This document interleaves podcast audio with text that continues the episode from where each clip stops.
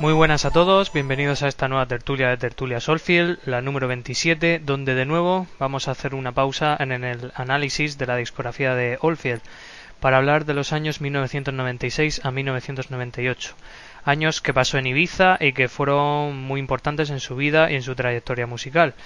Lo hemos decidido así para que cuando hagamos la de Tulapel 3 nos centremos exclusivamente en la música del disco y no en estas cosas que sucedieron en Ibiza y así poder analizarlo aparte. Para ello, como siempre, tengo a mi equipo por aquí, empezando por Paco Salazar. ¿Qué tal, Paco? Hello, pues nada, pues bien, aquí empezando el verano. Sí, empezando que ya se está notando un poquillo el calor. Eh, bueno, ahora ha refrescado un poquillo. Seguramente la tertulia de julio la estamos pasando peor. Sí, eso segurísimo, y más aquí en el Mediterráneo. Bueno, eh, también tengo por aquí a Alberto Palacios, que está hoy de celebración, hoy cumpleaños, así que felicidades Alberto, ¿cómo estás? Muchas gracias, eh, emocionado, emocionado por todas las felicitaciones y encantado, vamos, de estar aquí. Y agradecido. Y agradecido sobre todo. Eh, ya habéis escuchado por ahí a Anselmo García, que por supuesto repite. Aquí está. Anselmo, ¿qué tal? ¿Cómo estás? Pues nada, aquí acabando el verano y leyéndome la Iliada de Homero. para poner un poco de cordura y, cultura en esta tertulia de hoy.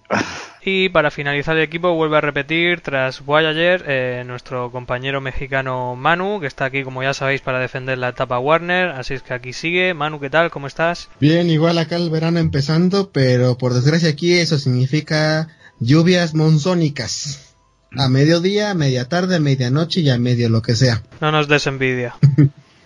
Bueno chicos, entramos en materia, empezamos con este spin-off. Como bien estuvimos hablando en, el, en la última tertulia, eh, Michael Field había lanzado Voyager, justo en el momento en que se había trasladado ya a Ibiza, pero Voyager se grabó íntegramente en Londres. Imagino que durante la grabación de Voyager decidió irse de, de Inglaterra una vez más, imagino principalmente que por motivos fiscales, pero bueno, imagino que también habían otros motivos. Eh, de todas formas, pues ¿Qué opináis? ¿Qué opinas, Paco? ¿Cuáles fueron los motivos principales de que Michael Field decidiera eh, volar de fuera de Inglaterra y buscarse una casa, en este caso en Ibiza? ¿Cuál fue el motivo principal o los motivos que tuvo Michael Field para volver a abandonar su país? Mm, bueno, al margen de, de, sí, de los motivos fiscales, que, que bueno, que ya sabemos que Oldfield cada X tiempo le gustaba salir un año de Inglaterra mínimo para para bueno pues para evitar un poco las altas tasas de impuestos ya lo había hecho con Tubular 2 también la última vez y, nada pues ahora lo, repetía pero yo creo que también era ya buscando él estaba yo veo a Olfil en esta época en, como en plena crisis de los 40 o sea nunca mejor dicho o sea que tenía 43 años no eh, sí 43 eso es 43 entonces yo creo que también influyó, ¿no? El rollo de querer cambiar, irse a un sitio con buen clima, pero que al mismo tiempo no esté muy lejos de Inglaterra, tal, y bueno. Fue como un poco de, cajón, ¿no? Elegir ahí Ibiza. Entonces yo creo que sí, que, la crisis de los 40 influyó mucho en esa decisión. También puede ser que Michael Field fuera buscando un poco retirarse en un sitio tranquilo, técnicamente, entre comillas, o fue realmente eso, fue una cosa de un momento que le dio. No digo que esto yo lo que pasó con Murphy yo, este es el típico caso de flux. Le dio un flux y se fue para Ibiza. Paco me ha reventado lo de, lo, lo de lo, la crisis de los 40, aunque lo hemos dicho en la pretertulia. Pero claro, como siempre le preguntas primero a él, pues revienta las aseveraciones mías. Cabrón.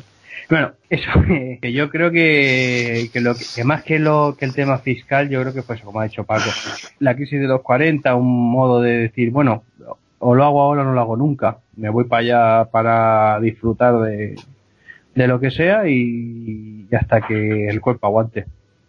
Porque es que otra razón de ser no tiene, o sea, decir, vamos a ver, cuando Oldfield, creo, también nos hablan en la pretertulia, cuando Oldfield volvió a Inglaterra dijo que volvió básicamente porque se había dado cuenta que en Ibiza en invierno sí, pero es que en verano eso era un desmadre. Joder, macho, que eres inglés. O sea que sabes lo que pasa en Ibiza y en Mallorca cuando llega el verano.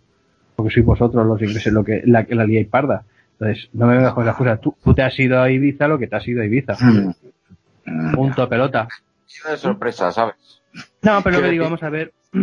Yo no, yo no, yo eso no lo critico. Vamos a ver, si tú vas a lo que vas, vale, pues vas.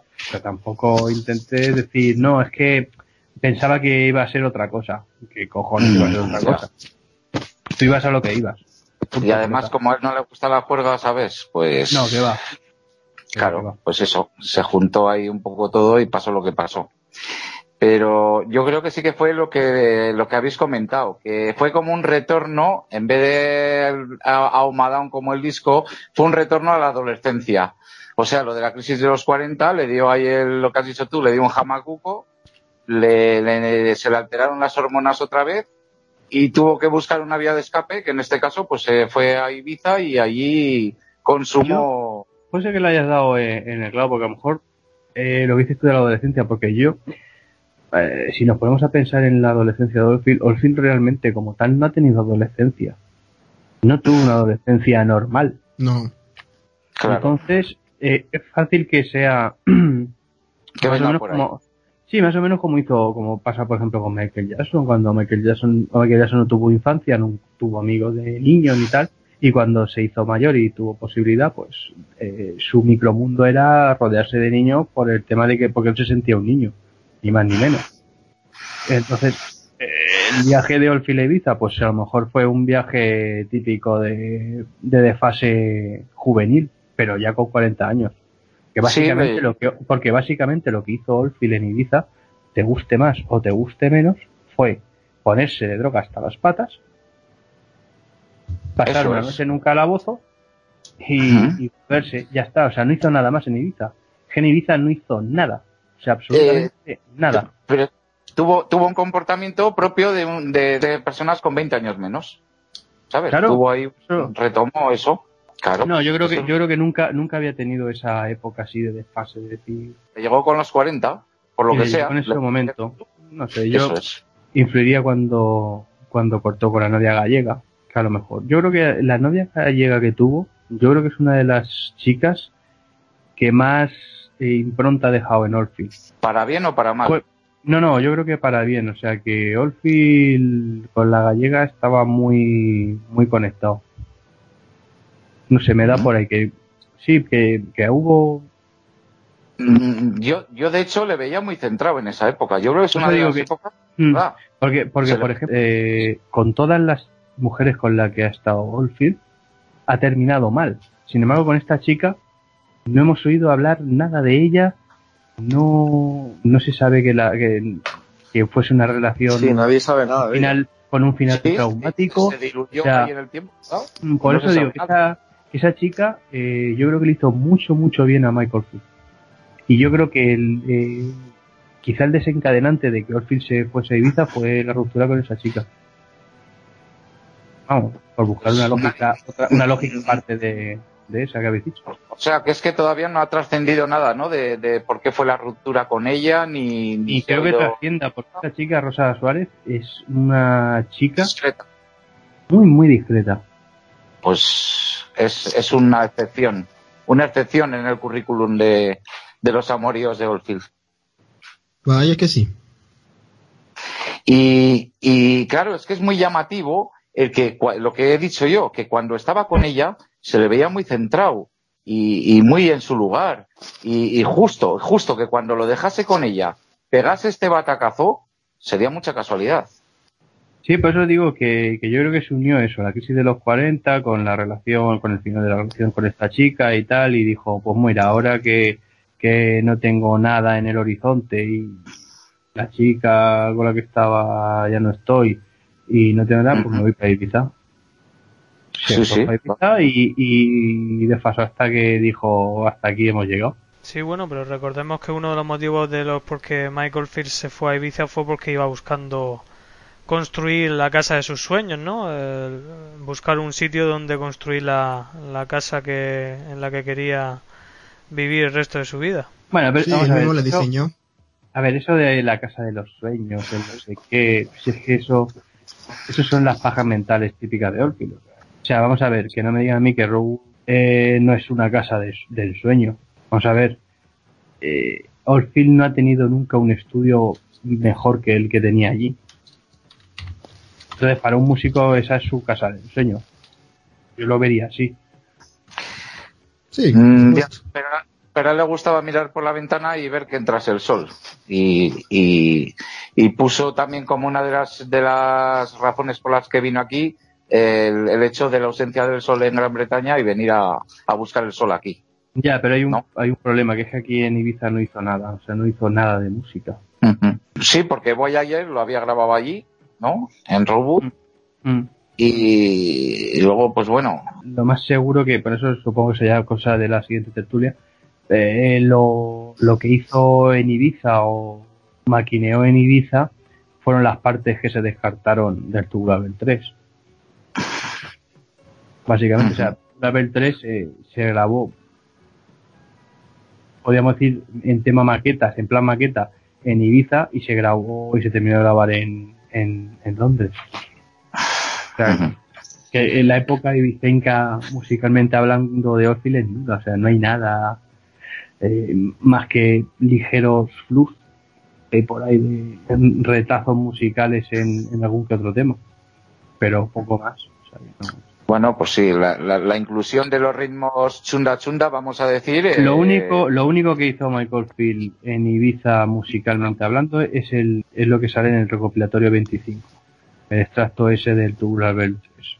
Es lo único. Bueno, más que extracto es una demo, es una maqueta. Bueno, un divertimento, más que otra cosa. Eh, dijo mismo que lo pasaba en clubes y en época a ver cómo reaccionaba la gente y eso. Hombre, también te digo una cosa, dudo mucho que la gente oyendo eso se pusiese eufórica, ¿eh? Más, teniendo en cuenta la música que suena en, esas discotecas y tal, no sé. No lo veo, no veo yo eso muy, muy fiable, ese, esa anécdota de que la gente se volviese loca con, con el extracto ese. Bueno, y en resumidas cuentas, ¿qué podemos decir que Mike Oldfield realizó o qué hizo Mike Oldfield en esos dos años, 1996 a 98 en Ibiza? Sexo, drogas y rock and roll. Sí, se desataron las hormonas allí. Y, claro, eso trajo consigo un descontrol y una búsqueda de, controlar, entre comillas, eh, pero de una forma muy artificial. Y, no os olvidéis, y también trajo a Caroline Monk. ¿La conocíais? Mm. Allí fue donde la conoció, ¿no? En Ibiza. Sí, allí fue donde la conoció. También se, eh, se cuentan por ahí, ¿no? En la prensa esta amarilla se cuentan episodios ahí, ¿no? De la época de Caroline también. Algo de una peluca, de no sé qué, así, anécdotas estas así un poco estrambóticas, ¿no? Hay muchas cosas por ahí. Entre todas esas anécdotas, una que salió públicamente fue una, bueno, que Michael Field empezó a salir con una muchacha americana y ella contó los más y los menos de su muy eh, precipitada relación, ¿no? Podemos decir. Hombre, vamos a ver, está, está la gorda, la que yo creo que casi todo el mundo sabe y la que yo creo que en parte fue el desencadenante de que Orfield volviese a Inglaterra. Más allá del accidente de tráfico, que supongo que ahora lo hablaremos, eh, fue el motivo que, que viene hilado con, una relación bastante perniciosa que tuvo con una chica americana en la que en una noche dada saliendo de una de las discotecas de Ibiza al fin estaba totalmente eufórico mucho más de lo que sería saludable aguantaba la chica más lógicamente en el, en el ¿cómo se llama? el Daily Mirror ¿no? el periódico este que, que es súper super serio a la hora de contar cosas.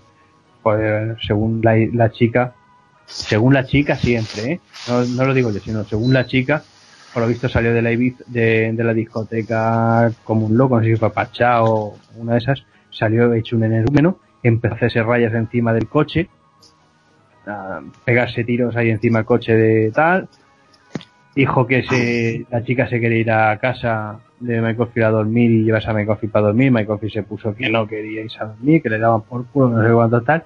Por lo visto, se montó en el coche y salió hincando. Dejó a la chica ahí en medio de, de las discotecas perdidas de la mano de Dios. La chica, como pudo, llegó a casa de Michael Field, que allí estaba durmiendo Caroline Monk, que en esa época ya era asistente de Michael Field. Y entonces, entre las dos, en un coche, se fueron a buscar a Michael Field y por ahí perdieron un campo. Se encontraron el coche abierto, y tal, el coche ahí y tal, pero Michael Field no estaba. Tal que siguieron ya andando, buscando a ver dónde aparecía, y se encontraba Michael Field en la falda de una montaña, boca abajo, inconsciente. Lo acogieron, se lo llevaron a su casa Y ese, para mí, personalmente, ese es el, de todas las anécdotas de estas divisas, porque quitarla del accidente de tráfico que quieres que no, pues mira, pues quién no se ha bebido alguna copa además y tal y ya está, y bueno, no, hostia, no. no, pero vamos, quiero decir que, que, dentro de, de, lo que cabe, o sea, yo veo mucho más negativo el tema este de, de desecho humano, porque en ese momento el FIDE era un desecho humano, de, de llegar al punto de, de quedarte tirado en medio del campo sin conocimiento que pegarte una hostia contra un pino en un coche, ¿vale? Que entra dentro un poco de lo más razonable de decir, vale, sí, eres alcohólico eres pero ya el hecho de llegar a ese punto de inconsciencia, no sé, eso, yo cuando lo leí la noticia y vi eso, a mí eso sí que me, a mí eso sí que me decepcionó, no me gustó. Bueno, de hecho, esta, esta exclusiva o esta noticia saltó en plena gira de The Now, justo cuando Michael Field estaba de gira por toda Europa. Sí, esa gira, esa, de hecho, eh, eso salió, eso salió, hombre, supongo que el, eh, los del Daily Mirror, que no son idiotas, saben cuándo tienen que vender periódicos. Si Michael Field estaba de gira y, y salió eso, eso que salió a finales de junio, además creo que salió por estas fechas, 28, 29 de julio y tal salió, porque Michael Field dio una entrevista en Valencia eh, para contestar las acusaciones de la chica. Y la entrevista fue el 2 de, julio, que fue cuando se hizo el concierto de Valencia. Yo creo que se hizo básicamente por eso, para aprovechar, porque Michael Field luego tocaba en, en, Inglaterra, tomaba, tocaba el 14 o el 15 de, julio, tocaba en Inglaterra. O sea que un poco la retroalimentación de la noticia y, y vender básicamente periódicos, que es lo que buscan ese tipo de publicaciones. Entonces, claro, el mejor momento para publicar esto era ese, en plena gira. Claro, Michael Fiesta estalló en dando conciertos. Es una putada.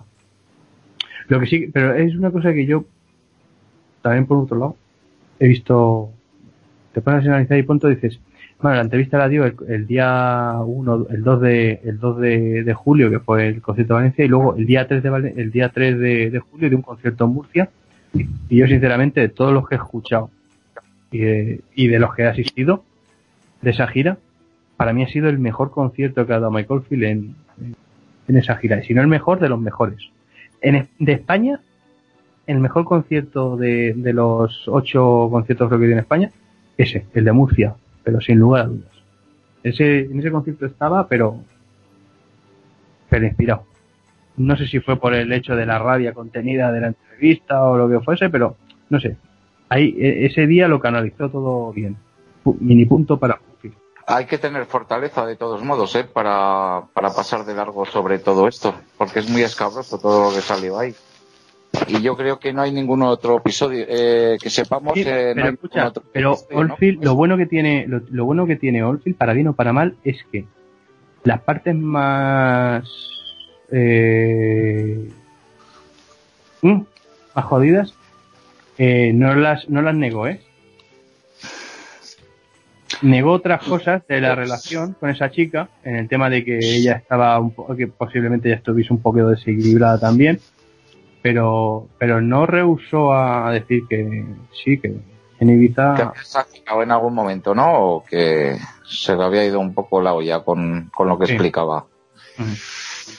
Que me sorprende que hiciera el concierto, como dices tú, que, que pudiera tener, o sea, eh, que no le afectase todo esto a la hora de, de ejecutar. Eso dice mucho en su favor, ¿no? Porque igual a otra persona más vulnerable le podía haber afectado y se podía haber notado en algún modo, ¿no? Sí, bueno, esto le pasa, por ejemplo, al tonto fijo al Bumburi y, y, te, y, mm. deja de, dar concierto. eh, me, ha salido un, me ha salido un uñero, no puedo tocar más, porque me ha salido un uñero en ese... No sé. No, al fin en ese sentido, en ese sentido... No, es admirable.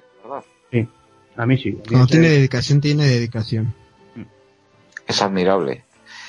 Y, y, yo creo que él tampoco ha entrado a trapo, ¿no? Eh, mucho en este tema, que ha pasado bastante de largo, ¿no? Es lo que has dicho tú. Y, y es muy admirable, porque yo creo que cualquier otro no sé si hubiera actuado de esa forma.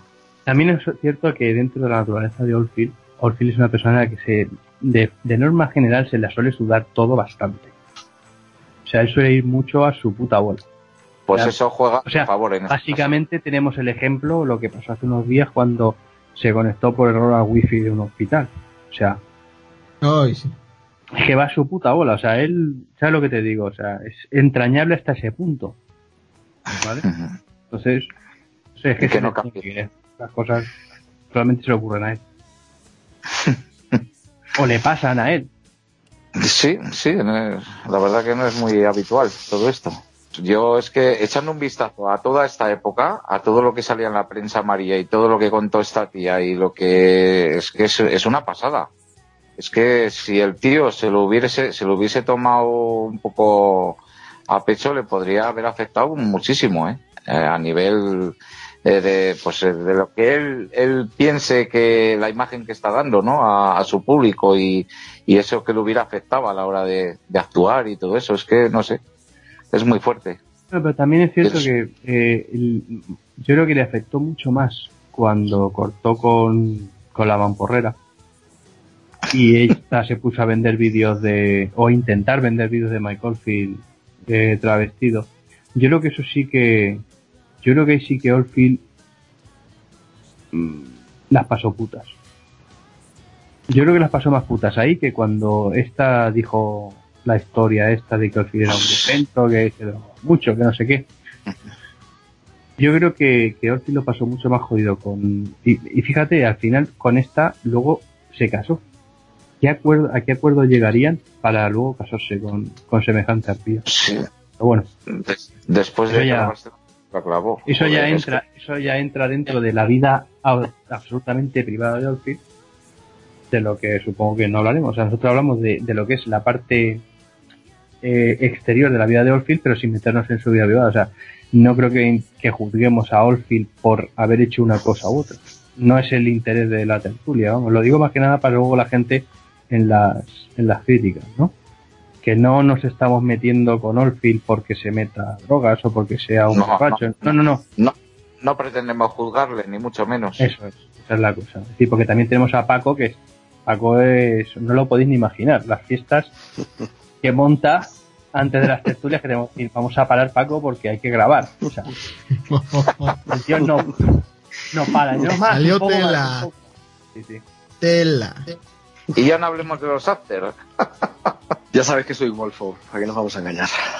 Bueno, aunque solo llevemos eh, unos 20 minutos de tertulia hablando de este tema, pero creo que ya es motivo de pregunta. ¿Creéis que esto que hizo Mike Goldfield de irse a vivir a Ibiza es sin duda alguna la peor decisión que, que tomó en su vida y en su carrera musical? Sí. Yo sí, lo afirmo al 100%, que lo peor que pudo hacer de lo que yo he sabido a lo largo de su historia, ¿eh? que no igual hay algún episodio que se me escapa, pero de lo que yo conozco de, la trayectoria de la vida de Oldfield, yo para mí es la peor decisión que ha podido tomar jamás. O sea, sí, radical. Y de hecho, el reflejo está en lo que pasó en lo que pasó después con su música en esa época y tal, y los declives que hubo y tal. Yo pienso que es todo consecuencia directa de esta fatídica época. Pienso, ¿eh?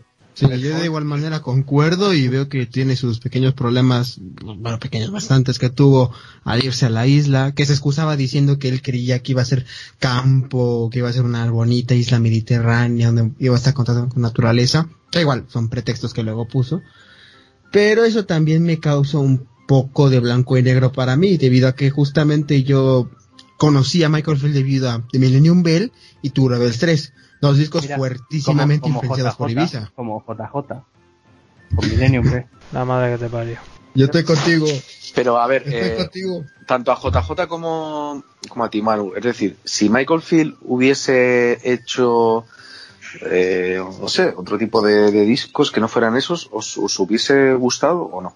¿Hubiese ocurrido algo que se hubiese...? Yo supongo que sí en ese sentido. El problema es que mm, ahí sí ya no sé ni cómo oírle porque la manera en que yo conocí a Michael Field, los que quieran pueden escuchar el primer programa donde colaboro, donde cuento la historia, fue tan fortuito y tan un rayo de luz que pasó por mi vida, por poner una manera, tan eh, especial y repentino, que si no hubiera hecho esos discos en Ibiza, la verdad es que no sé muy bien si esa coincidencia se pudo haber dado o algo así. Ya me estoy poniendo muy filosófico y muy trascendental, pero es una cosa muy, porque para bien o para mal, aunque ya tenía fama y yo lo he visto a través de lo que ustedes cuentan y lo que yo he investigado, mucha de la razón de la que Mike tenga cierta fama en España es justamente el hecho de que vivía un tiempo allá y eso lo hizo sonar todavía más. Para bien o para mal. Yo una vez más tengo que volver a explicar en estas tertulias que yo no conocía a Mike Oldfield con The Millennium Bell, muy a lo pesar de lo que diga eh, Anselmo. Pero eh, lo cierto que a raíz de Tula Bell 3 fue cuando yo finalmente fui más fan de Mike Oldfield. Y ya con, y ya con Millennium Bell ya fue el, aca el acabos, ¿eh? No, si no te... Vamos a ver, que no pongas excusas, que la historia es como es. Sí, ya con eso ya fue, vamos, ya me hice pipí encima. Eso. Pero sí es cierto que si no era a raíz de Tula Bells, Guitars y tal, a lo mejor yo hoy día pues conocería a Michael Field, pero no sería un fan tan absoluto ni estaría aquí hablando con vosotros ahora mismo sobre, sobre este hombre. No, pero eso lo hemos dicho en infinidad de veces. Y vamos a volver a repetirnos. Eh, la gente conoce a Michael Field con un disco en concreto. Y es, entonces, la, la valía de un fan de Tubular Bells es exactamente la misma que la que tiene un fan de Crisis o la que tiene un fan que se ha hecho fan con Light and Shade. O sea, eh, la valía es la misma. El gusto puede cambiar un poquito, pero luego al final, con los años y con el tiempo, al final tienden a, a igualarse los gustos. Pero sí que es cierto que el que se engancha con Like and Share, el que se engancha con, con Tubular Bell 3 o con Millennium Bell, o incluso con Tres Lunes, es porque, a pesar de que el disco, los discos son un poco tal o un poco cual, tienen algo. Tienen algo que hacen que, que, que, te, que te lleves el mosqueo a, a decir, bueno, vamos a seguir escuchando cosas de este tío. A tirar del hilo que... Sí, pero vamos a ver, eh, lo lógico, lo lógico, más si tú eres un fan que ya, que ya, que ya se escuchó toda la discografía de Mike Oldfield y tal, y te escuchas el, el, el Light and Shade o el Millennium Bell o el Tres Lunas, dices, joder, macho, ¿cómo puede hacer esto? Este tío que ha hecho lo que yo he escuchado antes. Es, es una manera de pensar. Pero sin embargo, un fan que es Lego en Mike Oldfield y, es la primera vez que escucha a Mike puede fliparlo perfectamente con Millennium Bell o con Light and Shade porque como no he escuchado nada más de este tío, es su única referencia. Son distintas maneras de ver o enfocar un disco, lo cual es Pero, bastante... eh, Es, es una suerte, esa gente es afortunada, ya lo he dicho yo en alguna ocasión anterior, son afortunados. Tampoco te creas, somos más afortunados los que... No, pero también son afortunados los fans de toda la vida porque ya han escuchado todos esos discos. Y lleva mucho más tiempo escuchando Michael Field. Pero el batacazo, el batacazo es más gordo, porque a los que empezamos por lo bueno, por así decirlo, y luego te viene no, no, no, no, no, no, no, pero ¿qué, es, al revés. Pero escucha, pero ¿qué es lo bueno? ¿Qué es lo, porque a lo mejor lo que es bueno para ti, para otros no lo es. Claro, es que estamos ya metiéndonos en... Mm, ah, Hablo de, la- de las raíces, de lo que es el oldfield puro y duro. ¿eh? Pero vamos Yo a ver, yo que- sigo- vamos a ver, vamos a ver. A pesar de todo lo que hayamos dicho, tal, el Oldfield puro siempre está ahí, porque si no, no sería Oldfield. Lo único que pasa es que ese Oldfield puro, una vez está más acertado y otras veces está menos acertado. Eso es. Eso es. Pero- o, pero- o, pues, o se, de- se desvía un poquito de, de- de- de su verdadero camino. ¿eh? Pero, eh, a ver, yo lo que quiero decir es eso. A ver, yo, yo creo que me he explicado, ¿no?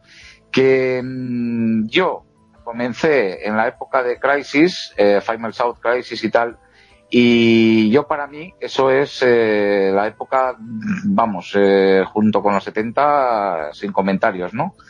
Y luego, mm, pasando los años, mm, a- hace estos trabajos, eh, yo, yo pienso que eso es ir en declive para mí, para mí.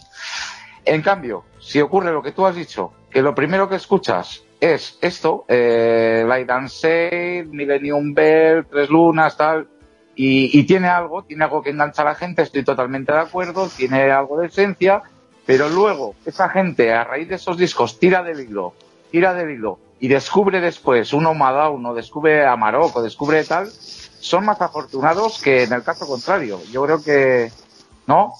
No sé. Es lo que En pienso. efecto. Mira que no quería. lo, que, lo, que cuenta Alberto es justamente lo que a mí me pasó, precisamente. Aunque yo soy un Alberto y técnicamente me consideraría fan de los 2000 debido a que empecé a seguir a Mike en los 2000 por los discos que yo logré conseguir, encontrar y escuchar, me considero más bien fan de los noventas, más que nada por el tipo de discos que lograba encontrar y escuchar, no por la época.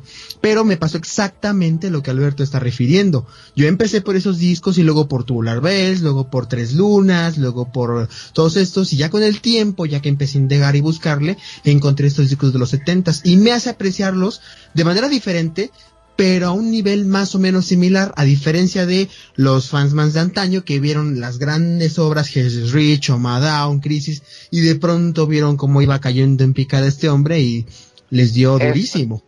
Esa es la esencia de lo que estaba diciendo. Efectivamente, Manu.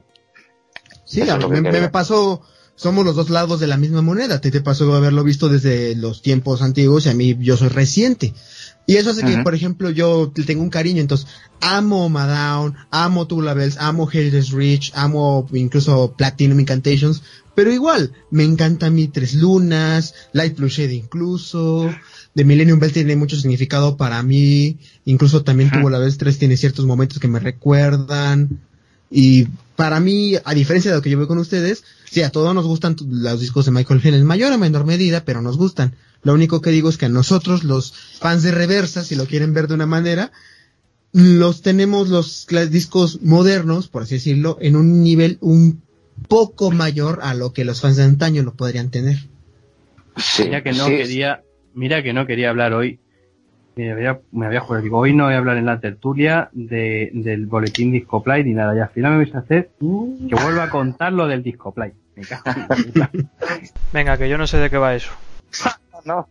Pero, es lo que, pero repito, ¿qué cojones hago yo? Que yo conocí a Michael Field y los primeros discos que escuché de Michael Field, o que me compré de Michael Field, escuché, lo que me compré fueron The Son of Distaner y Orchestra Tubular Bells.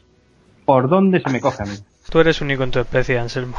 Mm, bueno, estás ahí en un punto intermedio, ¿no? Un punto, bueno, no sé, no sé, no me atrevo a decirlo.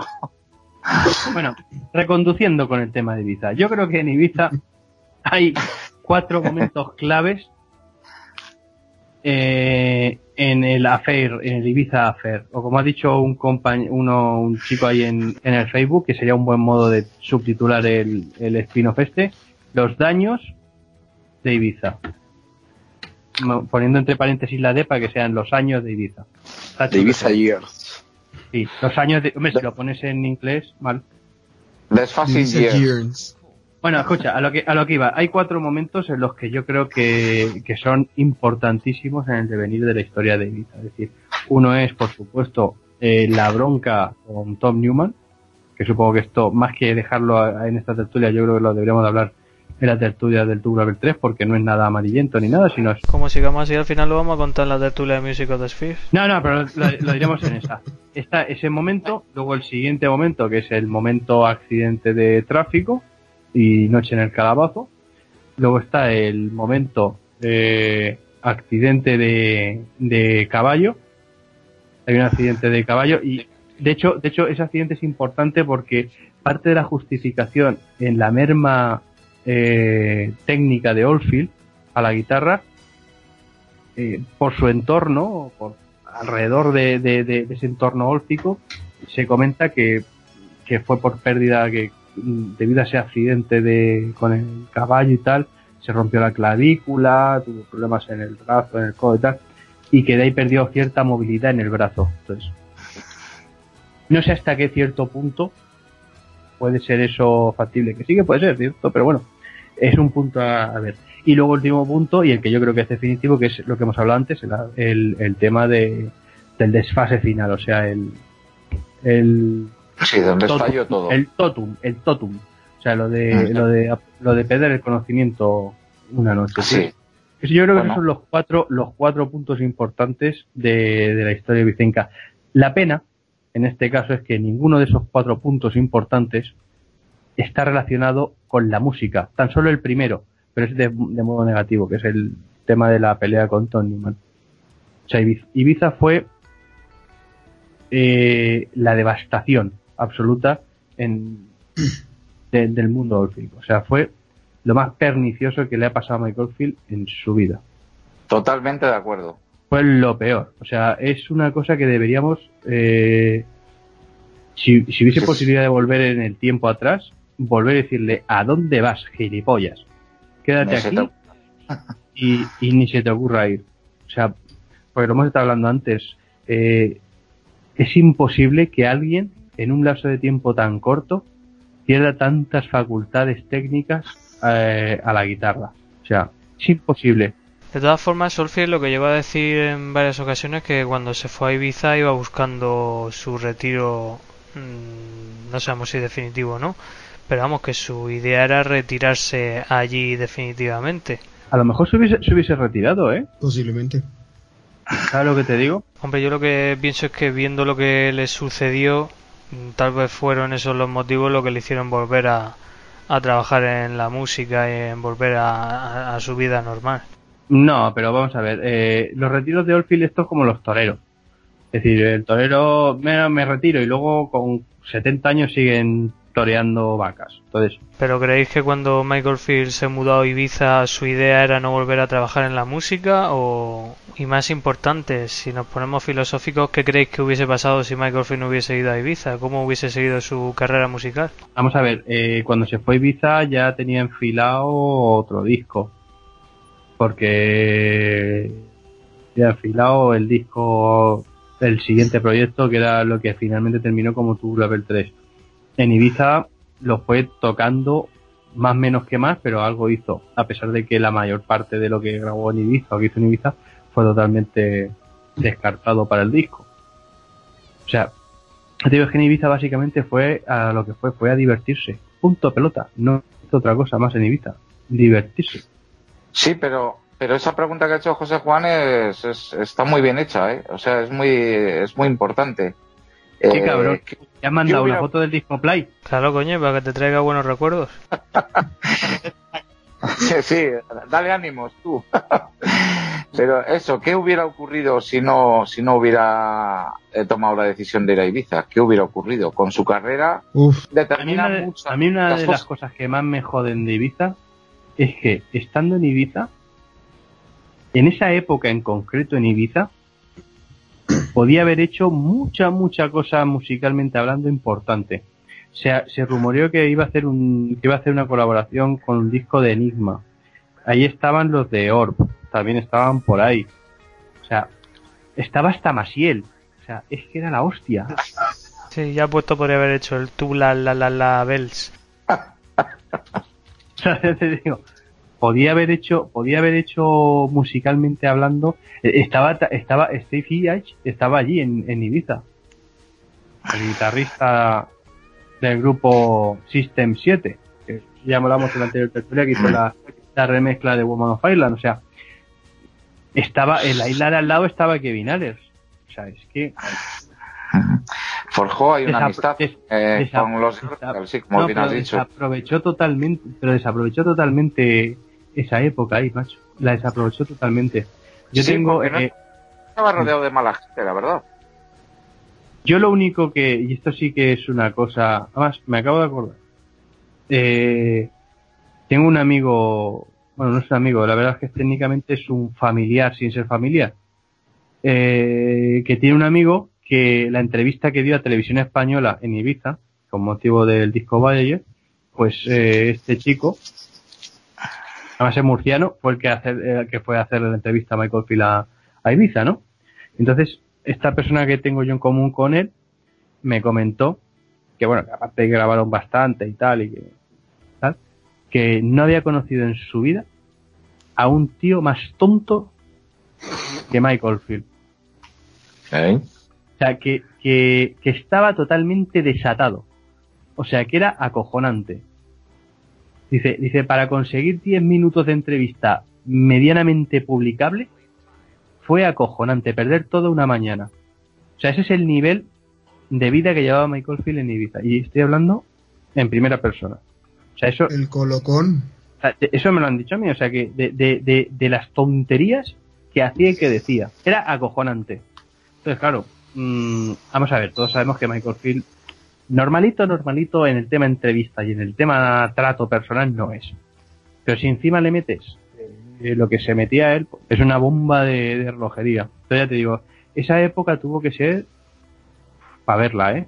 Y, eso que en las imágenes de esa entrevista que tú dices transmite serenidad y tal, o sea que despista un poco, ¿no? De o sea, por eso te digo, por eso te digo que, que, es lo poco que consiguieron normal. O sea, que llegó un momento que desfasaba, o sea, que el tío que se iba por los cerros de Úbeda, que de pronto estaba hablando con ellos, paraba la entrevista y se iba y se iba y se iba al patio a saltar, a pegar botes a la piscina. O sea, que era cojonante, o sea, que no había manera de tenerlo quieto, que era como un crío. Bueno, y tengo entendido que, bueno, estaba acompañado Michael Field eh, por su hermana Sally. No sé si estaba viviendo con él allí en Ibiza o solía pasarse por allí. En aquella época sí que parece, sí que se ha visto alguna foto, ¿no? De su hermana, su hermana no, su hermana estaba en Inglaterra. De hecho, cuando él volvió a Inglaterra, los primeros días, semanas o meses estuvo en casa de la hermana, mientras que volvía a organizar su casa y su estudio en ¿Y no hubo alguna visita de ella hacia, hacia él, ahí en Ibiza? Yo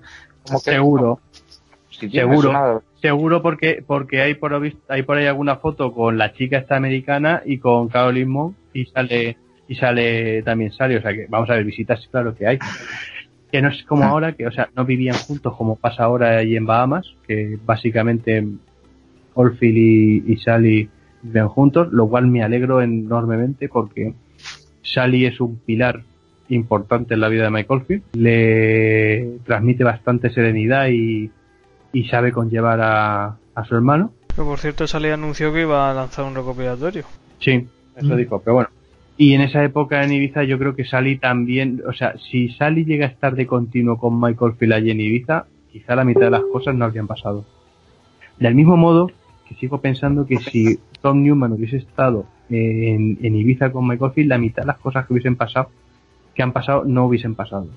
El problema de Oldfield fue que en ese momento cortó con, con lo anterior y lo que conoció allí fue pernicioso. Viene esta chica americana, que se, llamaba Amy, ¿no? Sí. Amy. Según el periódico, sí. Con la chica esta, conoció a la Caroline Monk, conoció, de hecho creo que en Ibiza también conoció a, a Fanny aunque no tuvieron relación hasta un poco más adelante, pero creo que se conoció en, no sé si fue en Ibiza o en se, se conocieron allí, ¿no? En Ibiza. En Ibiza, ¿no? Vale. Entonces, por eso te digo que es que, hostia, es que esa época, hostia, es que de verdad, es que de todas, o sea, tú te puedes imaginar un tío así con mala suerte o que todas las decisiones las tome mal, pues es Orfit en, en el año 96-97. O sea, todo lo que hizo, pensó o, o actuó, lo hizo mal. No, quizás no lo hizo aposta, pero hostia, todo le salió, todo salió mal. Se le fue de las manos, sí, la situación, la verdad. Definitivamente. Bueno, Paco, ¿qué? ¿Cuándo nos vas a deleitar con tu sabiduría? Pues hombre, ya habéis dicho más o menos lo que opino. Lo que pasa es que, bueno, yo creo que también está, o sea, que ya no es solo, eh, pues eso, que, lo, que ocurrió allí en Ibiza, que que bueno, lo que sí es verdad es que hay un antes y un después, o sea, eso sí que es verdad, o sea, aunque ya el, el después ya se venía viendo un poco antes de Ibiza, pero no, pero con Ibiza fue como todo como mucho más acelerado, o sea, mm, algo ocurrió eh, allí que, bueno, pues que cambió a, a Michael Field, ¿no? yo ya no sé, o sea, ya no, no digo ni para bien ni para mal, porque, no sé, para al final es verdad que, las cosas son como tienen que ser y es verdad que, a lo mejor no habría hecho un disco como, bueno, no es que no hubiera hecho un disco como tuvo la Abril 3, mm, de no ser por, por Ibiza. Y bueno, yo creo que pues es eso, o sea que, básicamente lo que más lo que más hay que resaltar de aquello es eso, la, la, adolescencia de Olfi. Yo para mí fue su adolescencia o sea, ni más ni menos. O sea, la adolescencia de Dolphin la tuvo a los 43 años y desfasó todo lo que tuvo que desfasar. Eh, no lo digo yo, sino que está, está documentado en la prensa. Eh, pues el accidente, él habla, ¿no? Él también, ¿no?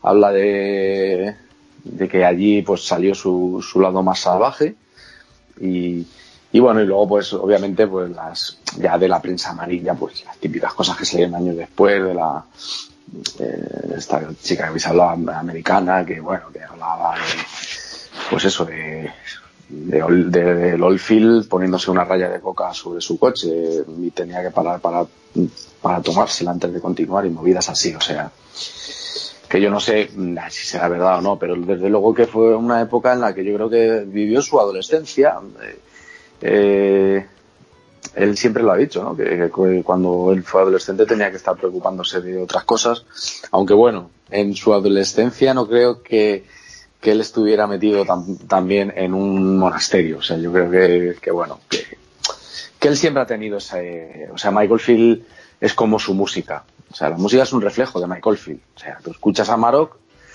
y, y bueno, pues hay partes que son de una manera y partes que son de otra, Michael Field es así es un tío de extremos. En estos años ocurrió que se fue al extremo, o sea, al lado oscuro, a su lado oscuro. Y bueno, pues ya está. No sé, yo creo que era lo que tenía que pasar. A mí personalmente me hubiese gustado que, que hubiera ido siempre por otros derroteros, que hubiese sido un músico más, bueno, más serio, más comprometido con la, con la música y el arte, ¿no? Eh, que, que, con el dinero, como ha estado comprometido algunas veces. Pero bueno, en fin, yo qué sé. Eh, ya es. Eh, cada uno es como es. Y ya lo hemos dicho tantas veces que si Michael Field no fuera así, pues a lo mejor no hubiésemos tenido ni un solo disco de él. O sea, es lo que, es lo que hay. Pero sí, allí pues ocurrió que, que, que se perdieron cosas. Se perdieron cosas por el camino, que se quedaron allí en Ibiza no sé, yo no soy, no sabría decir por qué. A lo mejor es, es simplemente que tuvo un, cambio energético y yo que sé, místico y tal, y no sé qué, y se volvió más, más sencillo, ¿no? Pero hay que recordar también que Michael Fee también desfasó en su etapa con Kevin Ayers and the Whole World. No, pero es que lo de los, lo de, no, pero es que lo de Ibiza fue muy, muy, muy tocho, no ¿eh? es... y aparte no es lo mismo, o sea, no es lo mismo... Eso es. Eh, o sea, una persona con... vienen ya sus 40... Eh, con cierto tipo de... Ya no solo las drogas, ¿eh? O sea, de hecho, el, el, gran problema de, de Oldfield yo creo que siempre ha sido más el alcohol que las drogas. O sea, que aunque allí es verdad. Y reconocido, Paco, y reconocido por él, que es lo bueno que tiene este tío, es que él lo reconoce, o sea, que no es como otros que se esconde, o sea, él lo reconoce. Sí, sí, totalmente. No hay nada, no, ya, perfecto, chapó por él. Él ha dicho que, que, han pasado muchas épocas en las que ha bebido mucho alcohol y aquí en Ibiza pues se juntó todo, todo, todo su, yo creo que él, pues nada, crisis de los 40 de libro, vamos, de esto de busca en internet crisis de ojos, pues ya está, eso es lo que le pasó. Y, y desfasó y, nada, pero la verdad que bueno, que joder, que claro, que a nivel musical, eh, a ver, si es que quién, quién somos para criticar a un genio. O sea, en ese sentido. Bueno, pues sí, sí somos, sí, porque además lo criticamos mucho. Pero, eh, no, eso tú, tú, tú, tú, nosotros no. Pero. Eh, que hablas sobre el pan, macho. Eh, esto es como la guerra de barcos, ¿no? Lo de tocado, hundido y tal. Eh, lo que está claro es que aquí quedó tocado. Quedó tocado. Mira, no, pero, pero yo creo que venía ya tocado. Ya, yo creo que empezó, porque yo veo mucho más eh, triste. Y cuando digo triste me refiero a, triste de, de, de, que me da pena. Que eh, más que el hecho de, de, lo que pasó con esa chica y cómo se comportó con esa chica o cómo se comportó esa chica con él, lo que más tristeza me produce es la manera en, la que conoció a esa chica, que todavía no lo hemos hablado, que fue poniendo un anuncio en el periódico. O sea, eso demuestra... En teoría fue su hermana, ¿no? La que, le, fue su hermana, es más, que fue su hermana. O sea, eso demuestra una soledad infinita, muy triste. Pero triste en el sentido de que da surrealista no, a mí me da pena que un tío como Michael Field a mí también, a mí también tenga que poner un anuncio en el periódico para buscar pareja. O sea, bueno, llegar a ese nivel de soledad tiene que ser muy jodido, ¿eh? Y de todas maneras, o sea, la, gente conocida está mucho, a ver, conocida con un cierto grado de fama, está mucho más sola de lo que imaginamos, ¿eh? Está mucho más sola de lo que imaginamos y no es tan fácil. Sí, pero Paco, llegar a ese punto, ¿tú te imaginas tú que conoces a gente famosa y te jodeas normalmente con gente como Rosa López y tal? Eh, ¿tú, te la imaginas poniendo Sí, que sí, que me lo imagino. Pero, o sea, que, no me que, sé que es una cosa. No, no, que no me la imagino, que digo que ah. debe ser una cosa como, como, como dura. Pero bueno, sí, es triste. A ver, es triste.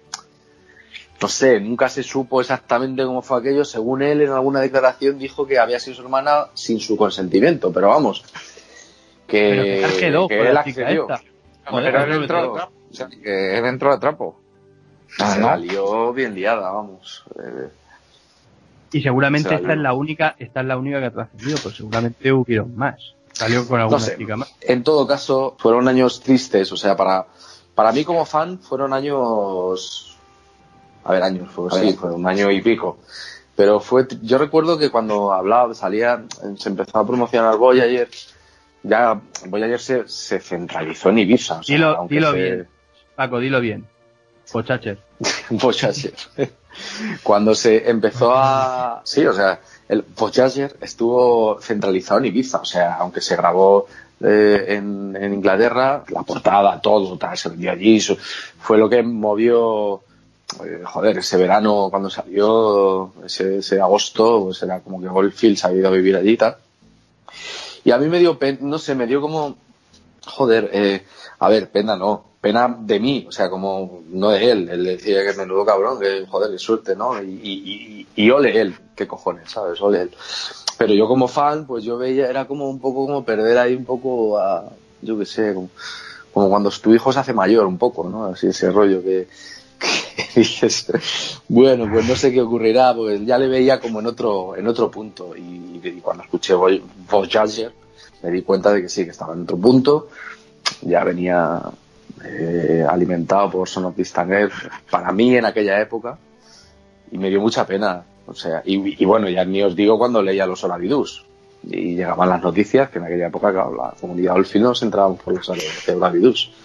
Que si el accidente de coche, que si no sé qué. Es que de accidentes hubo varios, no sé si con un caballo también. Sí, lo he contado antes, veo que me escuchas. Bueno, que pues se cayó montando a caballo y se rompió la clavícula. Eso es. Mm, pues no de, de darnos sobresaltos en aquella época. Sí, entonces yo dije, hostia. Pasa que, bueno, afortunadamente Mike siempre, es verdad que, es un tío muy inteligente, es un tío muy inteligente eh, en el sentido que él sabe ya también cuando, o sea, a ver, si Michael Field no fuera inteligente, estaría, mm, sería un indigente ahora mismo, ¿sabes? Porque si es un tío que tiene unas tendencias a la depresión, al alcohol, eh, al tal, ¿sabes? Pues es un tío que, que joder, que, vamos a sacar también su, su parte buena. O sea, al final, ahí lo tenemos en las Bahamas, mal que bien, sacando sus discos y, tal. Entonces, joder, pues, pues bueno. pero, pero sí que es cierto que se denota en la cara, ahora más, se notan, se notan eh, no los años, sino la vida. Sí, claro. se nota la vida que ha llevado. De hecho, incluso, de hecho, incluso ya se denotaba, o sea, eh, tú fíjate en las, en, por ejemplo, si es muy sencillito, en las fotos que hay eh, de la, de Voyager, de Voyager, y las fotos eh, y las imágenes de la Premier de Londres y del concierto de, de Berlín. O sea, y han pasado tres años, dos años. O sea, no ha pasado técnicamente nada de tiempo y se echó, en Ibiza se echó encima como 10 años. Yo solo sé que cuando vi el, ya, bueno, ya hablaremos, o sea, cuando vi el concierto del, del Tour Arbels 3, eh, pues dije, hostia, ¿qué coño ha pasado, no? Es lo que dije, ya está. Hmm. Imagínate bueno, que pero... fue mi primera imagen que tuve de Mike y yo. Sí. Claro, pues si es, que al final es lo que yo digo, si es que al final esto es tan relativo también y tan, yo qué sé, no sé, es la, es la, expectativa que tuviera cada uno de cuando lo conocía, que claro, yo hablo desde mi perspectiva, pero claro, pero hay mucha gente que se enamoró con ese concierto. Yo conozco a muchos amigos del mundo élfico que, que fliparon cuando vieron ese concierto y que se engancharon a Michael Field, pues algo habría, obviamente, o sea, algo, algo verían. No es un concierto, no es un concierto feo, pero es cierto que comparado con conciertos anteriores, pues. Sí.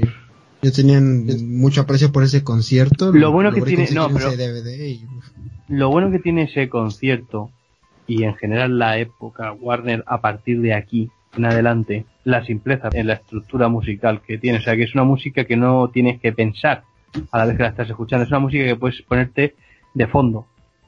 ¿Vale? O sea, si tú te pones eh, tu Graver 3 de fondo, o tres lunas, eh, o te pones eh, Light and Shade de fondo, te lo pones de fondo y, y, lo escuchas perfectamente. Pero si tú te pones eh, Platinum, Down, Crisis, Tubular Bells, o incluso Tubular Bells 2, tienes que parar a escuchar el disco, o sea, no puedes estar haciendo otra cosa, o sea, porque tienes que, que, disfrutar el disco como, como tiene que ser.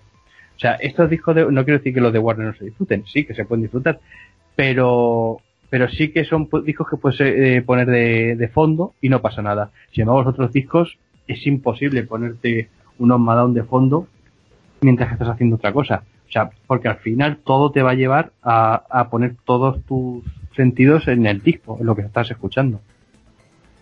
No sé si me explico. Pues, Es esa sencillez de la música que a lo mejor eh, hay gente que lo ve como sencillez en el sentido bueno de la palabra y otros en el sentido malo. Normalmente la gente que ha oído a Oldfield desde más temprano, esa sencillez la ve como algo malo, porque no es el Oldfield de ellos. Sin embargo, para otras personas ha servido para entrar en ese mundo ólfico.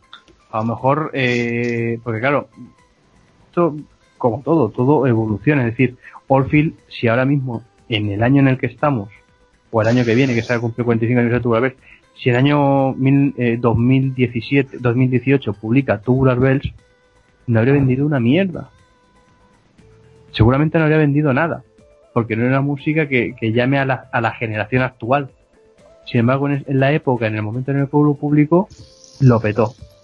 ¿Qué es lo que tenía que publicar en esta época?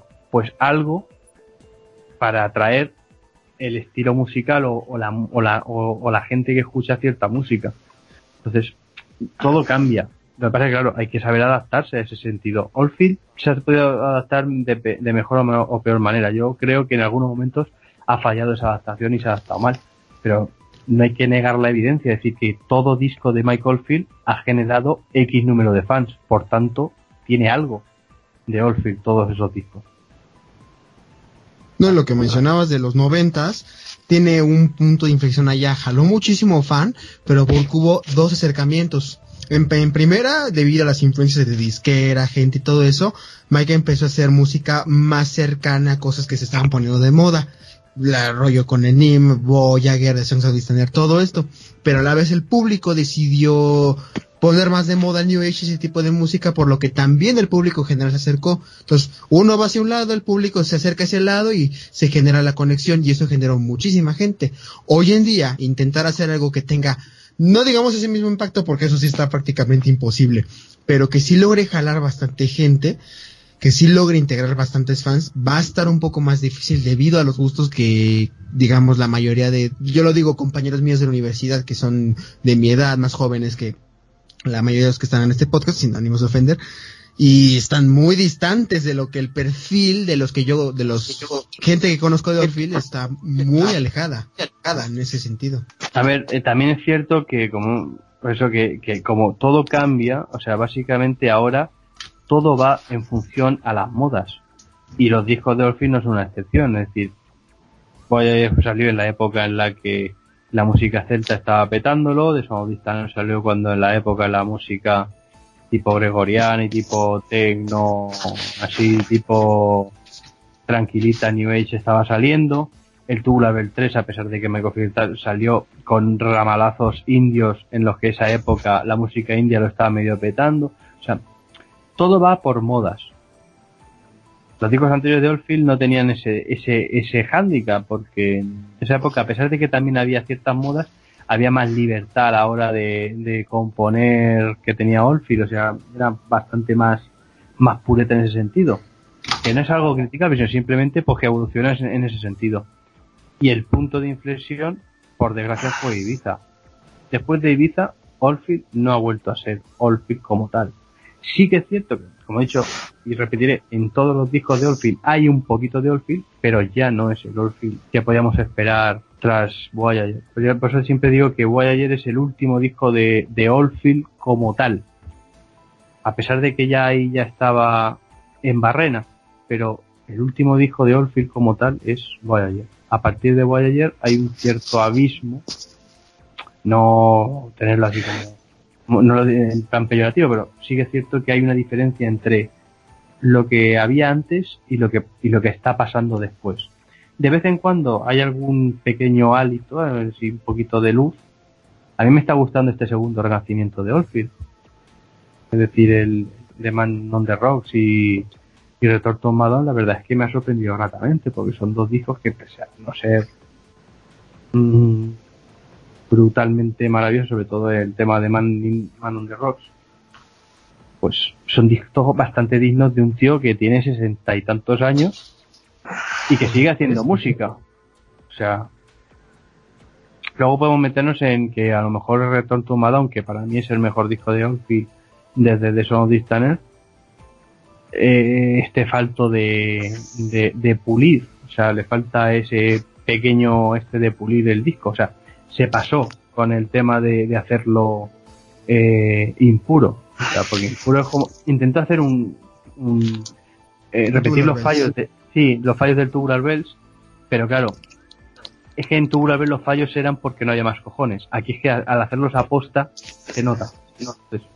sí, lo mismo es como una buena analogía que se me ocurrió, los vaqueros rasgados empezaron porque la gente no tenía dinero para pues, comprarse unos nuevos o tenerlos y los andaban llevando rotos. Y luego se vino la moda de rasgarlos, ensuciarlos, en tirarlos, mojarlos con infusión de hierbas, no sé, para ponerlos desgastados y aunque similarmente se veían no daba el mismo efecto. Pues, eso, pues mira, básicamente sería eso, el, el, el intento hacer, repetir los fallos del Tubular Bells en Return to Madame y tomas, porque hay que decir que gran parte de la primera parte de Tubular Bells se grabó de primera toma, o sea, no había más de una o dos tomas, entonces por intentó repetir lo mismo con Return, pero se le fue la pinta, se le fue la olla un poquito y se le fue la mano.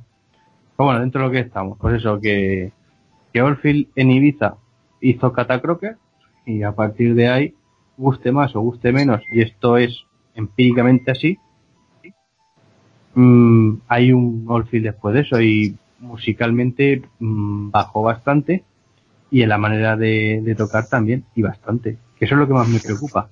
Pues es que, es que fue brutal, fue brutal. O sea, el, toque guitarrístico de Oldfield antes de, de Ibiza y después de Ibiza, no sé, que me, sigue sorprendiendo, en serio, es que no me, me puedo imaginar qué fue lo que desencadenó esa pérdida de técnica. Porque perdió técnica, así. De hecho, está tan claro como si tú te ves eh, en la premier de, de del Tubular Bells 3, tú te, tú te escuchas Outcast y Serpent Dream, y luego te vas al concierto de Catoways donde ya había dado, donde llevaba ya casi un mes tocando día sí día también, por tanto había cogido otra vez técnica, y te escuchas esos mismos temas, Outcast y Serpentine. Y ves la diferencia. Cómo suena mucho mejor cuando, cuando está otra vez dándole a la guitarra, que no cuando, porque ya te digo, que en Ibiza, mm, tocar, tocar, tocó bastante poco.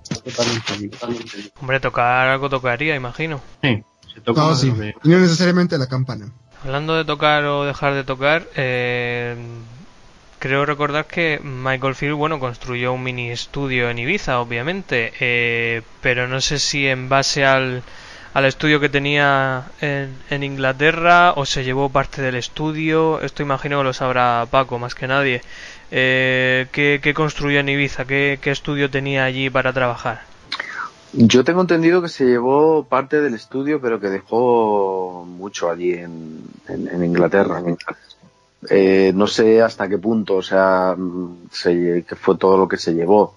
Lo que sí se, lo que sí se le vieron a Michael Final en aquella época era con guitarras que no se le habían visto antes, ni se le volvieron a ver después. Había una guitarra española por ahí. Pero sí, o sea, no, no, no sé cuánto se llevó de allí y, y, también cuánto adquirió aquí, o me imagino que Oldfield también en esa época con el poder adquisitivo que tenía, pues bueno. Pero sí sé que dejó, vamos, mucho allí en, en Inglaterra. Y de hecho a la vuelta pues él habla no de que, tuvo que quedarse en casa de su hermana hasta que pusiese otra vez el estudio en marcha y tal para terminar el Tubular Bells 3 de hecho de hecho Vieito y Rosa Cedrón sus partes las grabaron en Roadwood. Claro, claro, sí, sí, no, no, sí, el Tubular Bells 3 yo creo que se grabó en la mayor parte ya allí en, Inglaterra. Ya diremos, pero bueno, que, que hay cosas de, de esas sesiones que, bueno, que, en fin. Pero sí, tenía estudio, pero no sé qué. Pues tendría un ordenador, no sé, o sea, no. Pues básicamente lo que tenía, lo que tiene ahora mismo en Nassau, pero un poquito más evolucionado, porque ahora lo de Nassau es pírrico, o sea. Bueno, eh, también es verdad que ahora ya la informática, pues es verdad que te hace, o sea, en aquella época es que ni, ni siquiera de, yo, o sea, yo imagino que se llevaría un multi, es el multipistas por lo menos, o sea, tendría un multipistas para grabar algo allí, no sé, o sea que, pero vamos, que no, yo creo que no hizo tanta música en, en Ibiza, en el fondo, o sea, creo que... No, no, que no hizo, no hizo casi nada, o sea, ya te digo, lo poco que hizo en, lo poco, lo poco que hizo en Ibiza fueron descartes del Tubular Bells. Sí, Voyager, Voyager venía grabado y Tubular Bells 3, yo estoy seguro que el 80 y mucho por ciento está grabado ya en Inglaterra. Sí, pero porque no era Tubular Bells como tal ya te digo, yo, mm. eh, hablando con Vito, Vito me dijo, dice que las partes que se eliminaron del Tubular Bell 3, dice, algunas están muy bien eliminadas. O sea, que había mucho chunda chunda, para que nos entendamos. Sí, por menos mal, que se eliminó, menos mal.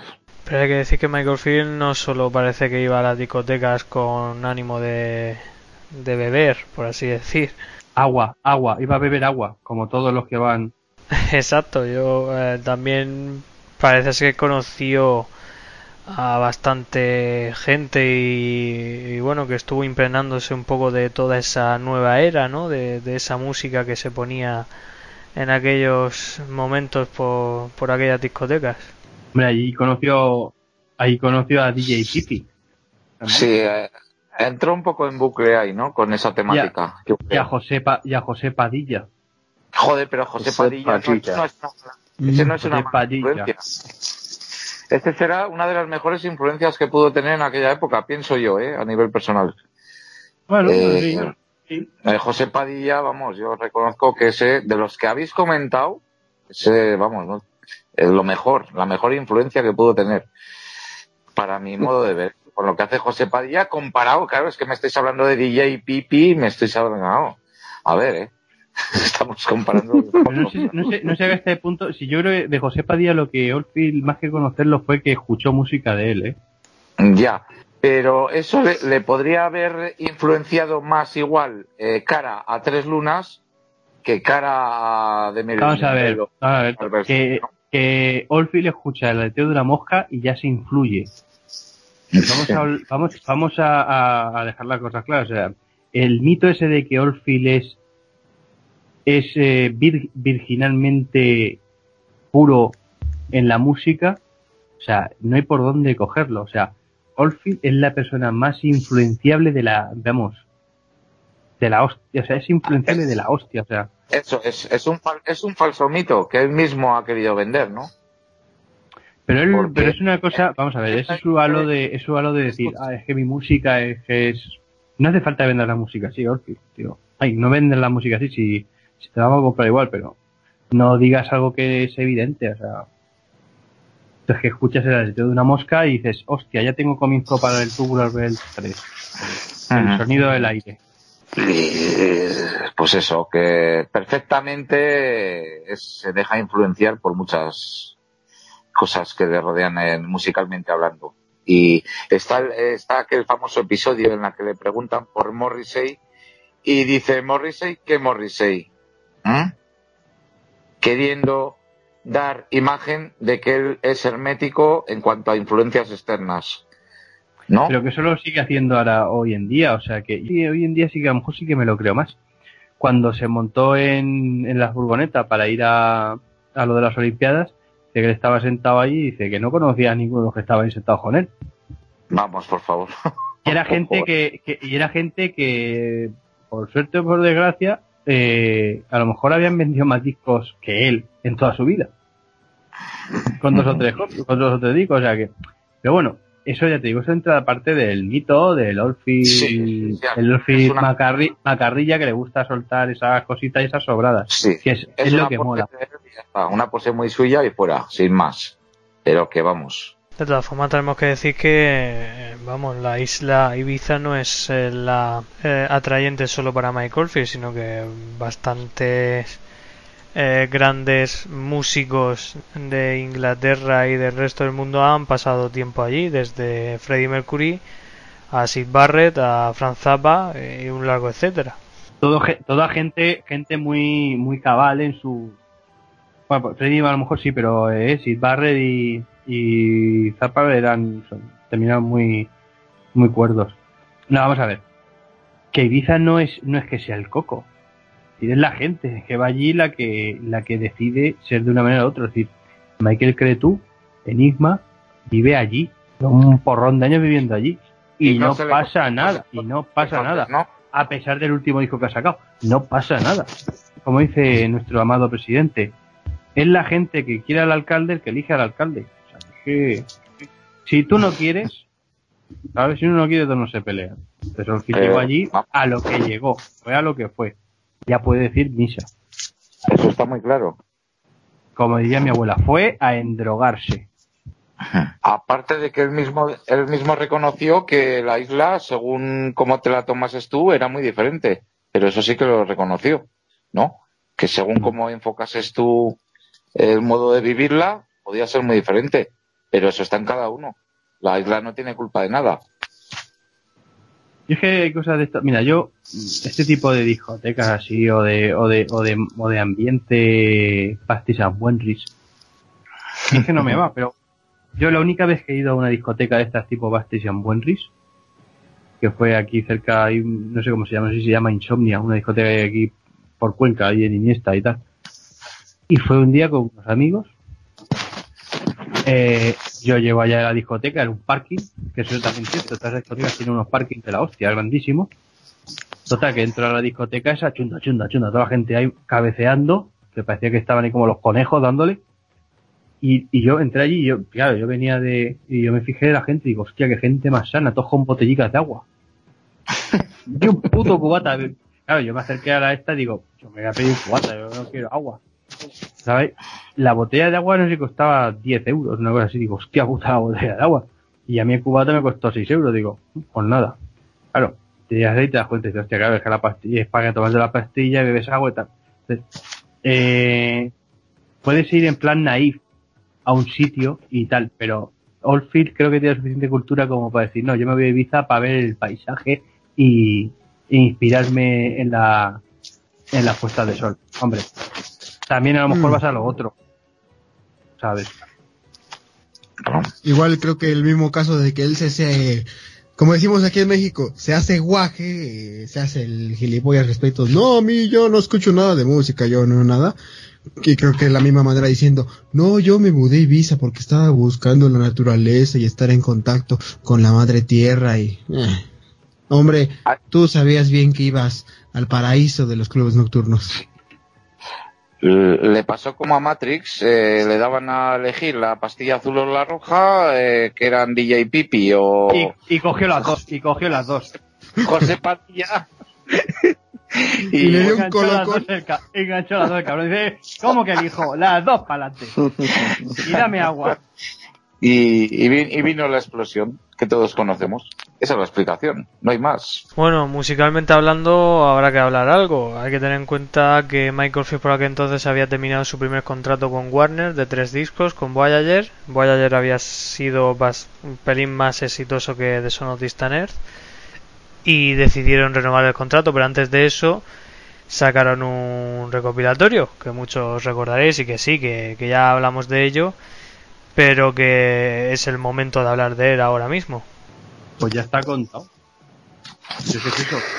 Bueno, habría que hablar en, este en esta tertulia, es verdad, habría que, habría que hablar también de, del recopilatorio 25, ¿no? Que salió por entonces. Hombre, yo creo que sería lo justo. Un recopilatorio que, por cierto, a mí, este recopilatorio, dentro de la simpleza de que es el recopilatorio, no está tan mal como otros recopilatorios que han salido después. La cosa No, hombre, ¿no? es verdad, Oh, no, metieron, no, no, no. metieron, eh, por ejemplo, de- el, el extracto de Killing Fields, el de eh, Good News, me gusta, o sea, son cosas que de repente me gustaron también. La inclusión de la versión de Vivian Stanchal del de Bell, entonces, es verdad. Y, y Es más, la versión yo- corta, ¿eh? La versión corta, la del videoclip, no la del single. Sí. Sí, sí, es verdad. Yo siempre, o sea, lo que me, re- o sea, recordaré toda mi vida, toda mi vida el escucharlo por la noche cuando repetían el programa de Trefet. Era un, un, un noviembre, en noviembre del 97, claro. Por la 11 de noche. noviembre creo que fue. 11 o 12 de noviembre. Pues eh, lo- yo muchas veces no podía, como me tenía universidad, pues tenía que escuchar el, el, el programa de, de Trefet por la noche. Y, y ese día, yo sin saber que había un recopilatorio de Olfi, o sea, no sé cómo, de repente empezó, dice, y dice, bueno, va- vamos a, salir un nuevo, va a salir un nuevo recopilatorio de Mike Oldfield, no sé qué, no sé cuánto, y yo, hostia, mira, qué casualidad. Y nada, y estuve, y recuerdo perfectamente estar escuchándolo, y, y, y, y, llegar el, final dice bueno dice no sé cómo fue exactamente dice pero dice estaba dejando el plato fuerte para el final dice y vamos a escuchar un fragmento de lo que va a ser su próximo disco que no va a ser otra cosa que Tubular Bells 3 y empezó a sonar aquello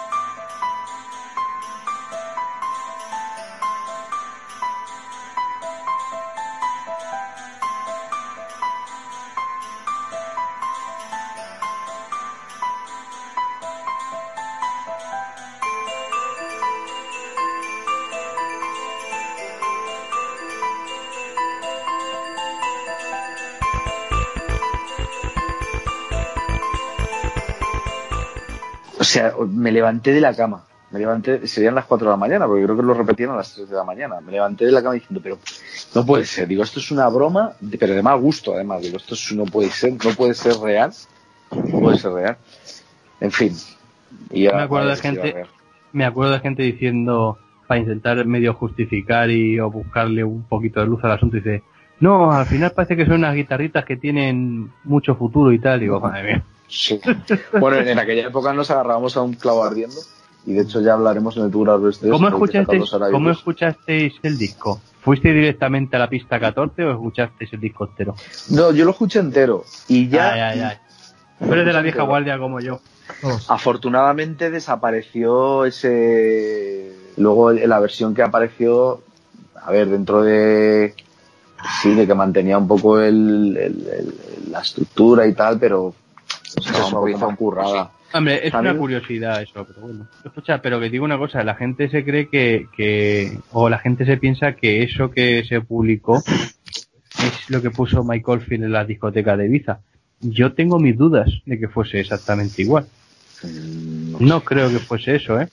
Porque yo lo que tengo entendido que lo que Oldfield hizo fue meterle chunda chunda a la melodía original del Tubular Bells. O variarla mínimamente, ¿no? yo creo Hacer- que sí que, que él sí estaría por lo que él dijo que se puso a tontear con la melodía del tubular poniéndole un, un bombo ¿no? Eh, a cuatro como, como se llaman ese tipo de, de groups y, y luego pues que nada decidió variarla y tal. Y, yo creo que a la compañía pues le dijo hostia venga pues venga vamos adelante tal. De hecho mira aquí tengo el número 13 del Oravidú que es de junio del 98 o sea que todavía no había salido Tubular Bells 3 o sea que podría estar en este spin-off para que veáis, ¿no? La, la, gente, o sea, cómo empezaba a... Esto es real, o sea, es una hoja que tengo aquí. Una ampliación al número 13 de Oravidú. Eh, se sabe que el- por fin hay noticias del Tubular Bells 3. Eh, se sabe que saldrá el 7 de septiembre y no en octubre, tal. ¿eh? Bueno, los, de- los colegas de Dark Stand eh, han podido escuchar algunos fragmentos. Y entre otras cosas, a ver, sigo para adelante. De- lo definen como un sonido moderno, bastante en la línea del extracto de 25 Essential, pero no tan radical. Y eso sí, aderezado con bastantes guitarras de todos los tipos y además instrumentos que te recuerdan mucho a Amarok. O sea que bueno, imaginaos ya la movida, ¿no? O sea que... oh. La frase final era un poco sobrante. sí, sí, sí. Pues ahí, ahí está la cosa, ¿no? La, la gente estaba como que se estaba agarrando ahí a un clavo ardiendo, ¿no? Porque aquel fragmento nos, nos sacó de quicio a todos. o esto sea. es lo que viene a ser que se, se las veían venir. Fue de lo más terrorífico que yo recuerdo.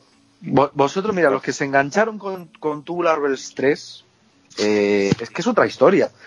los que, a ver, es otra historia, me refiero a que no, no sabéis lo que fue aquello para los que seguíamos a Michael Field desde hace años. Pero bueno, escucha, estamos, Paco, Paco, es que estamos hablando de, hoy es amarillismo, lo de Tubular Bells 3 para la siguiente. Sí, sí, lo sé, pero, pero, en, e- pero hablo de este extracto.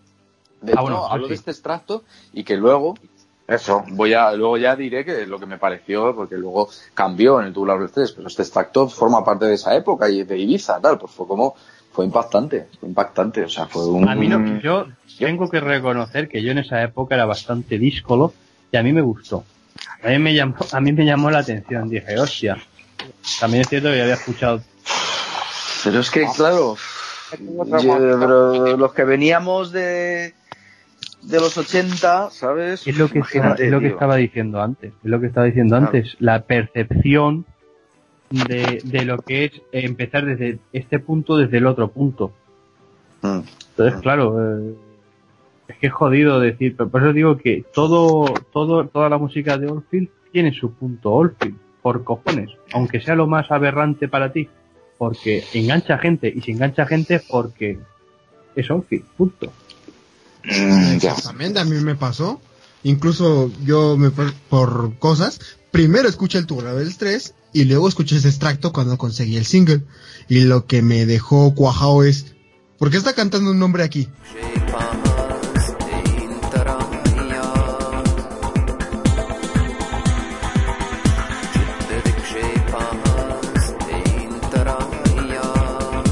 O sea, mm, considerando el orden. Y eh, yo creo que son samplers. Sí. Son samplers directamente, o sea, no. Porque luego el, sí que en el Tool Albers 3 ya sí que regrabó con una cantante, pero ahí sí que era como un sample que además como que no pegaba. Y en alguna hora decían, se cachondeaban de algo que parecía que decía, de a ver si te caes de la silla o no. Bueno, no sé si decía algo de eso. o sea, algo parecido. Era algo de la raja, ¿no? O algo así. O algo de la raja, eso sí. No sé lo que era, pero pero era un, tronche. Afortunadamente también teníamos mucho sentido del humor. A mí, a mí me dejó traumatizado ese fragmento, de verdad. Estuve una temporada que lo pasé fatal. Estuve en Ascuas y como ha contado Paco lo, que le ocurrió a él, a ti te ocurrió con Ramón Trecet a las 3 de la mañana, lo escuchaste, yo lo escuché eh, vía el programa este de Julián Ruiz, de Plásticos y Decibelios, que lo puso él y lo anunció como dijo, bueno, esto es lo nuevo, el nuevo disco de Michael Field, el adelanto, Tubular Bells 3, y yo escuché eso y todavía me está palpitando el corazón desde entonces, macho, lo pasé fatal, fatal. O sea, fue a, ver si, a ver si vas a tener colesterol alto. Pues, eh, ¿Y, las palpitaciones son esas. Bueno. Pero pasé, vamos, me quedé, me quedé de verdad traumatizado una temporada hasta que ya por fin descubrí el disco definitivo que eso ya hablaremos en la tertulia con sí, ya lo hablaremos. Pero, lo pasé mm, francamente ah. mal. Yo creo que el único tema, a lo mejor me equivoco, pero yo creo que el último, el único tema que hay constancia o que, o que pueda ser o que del que podamos tener constancia que se grabó en Ibiza fue el tubular X.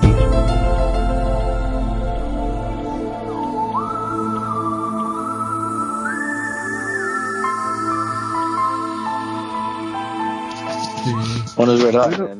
Yo creo que el Tubular X sí que se grabó en Ibiza. Pero ese tema tiene su gracia. Oye. De hecho, el piano y todo es el mismo que se utilizó luego en Tubular O sea, el. sí, no, no. De hecho, no, no. Eh, los pianos, el sintetizador haciendo eh, las piezas así de glockenspitas, son los mismos instrumentos. O sea, no Andy que va a cambiar de teclas, o sea, dijo, pues esta, esta y esta es lo que estoy usando ahora. Ya que sacáis el tema relucir, estaría interesante que habláramos un poco de Dural X, cómo surgió esa idea de hacer esa versión de Expediente X. Pues eso fue en base porque yo eh, lo, leí en una entrevista de Robbie Mark Snow. Resulta que Mark Snow, el compositor de, la banda sonora de Expediente X, era fan de, de Mike Oldfield.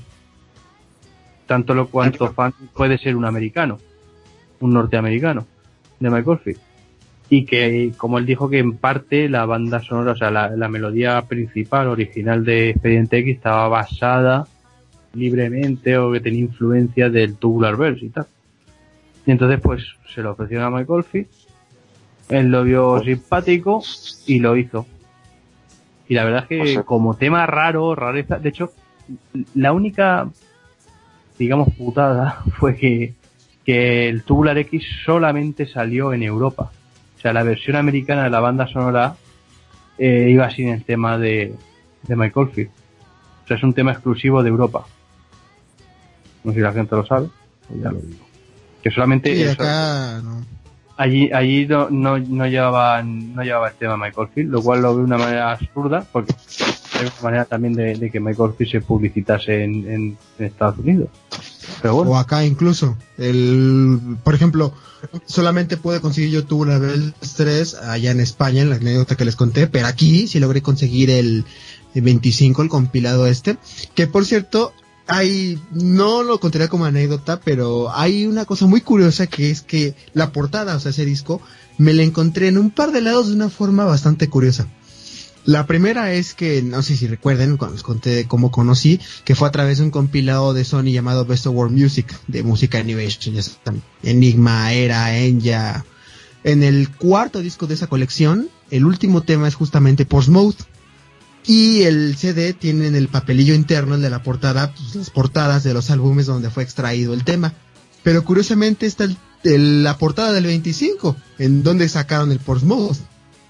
Y la otra es, no sé si recuerdan ustedes de la revista esta New Age Xanadu, esta que trataba temas de hackers y eso. Igual la venden acá. Bueno, esa no es una revista gay, Xanadu. creo que sí, no sé. El chiste es que yo tengo un ejemplar de esa revista acá, por de, hablando de la cultura New Age. Ahí sale en la portada un hombre de ahí de traje, un hombre de negocios, meditando en pose y om, levitando. Y en el artículo que habla acerca de la música de New Age, salen de vez en cuando portaditas de discos, eh, Orinoco Flow de Enya, eh, en 1990 de Enigma, y el 25 también está dentro de esa lista. Qué A mí- curioso. La, la portada de la portada recopilatoria a mí me gusta. A mí no me desagrada. De hecho, el, recopilatorio empezó, en vez de llamarse Essential Michael Field, el recopilatorio se va a vender como The Best of Michael Field. De hecho, incluso las primeras imágenes promocionales que se mandaron, bien a la prensa, bien y tal, en la serigrafía del CD ponía abajo, de, la portada del, CD ponía abajo The Best of, o The Best. Y luego se cambió por The Essential. La edición que yo tengo dice de Essential. No, no, no, no, es que se publicó todo como The Essential. Pero que, que, se- que, se- que hay imágenes en internet en la que se ve que abajo pone The Best. O sea, que empezó como Best.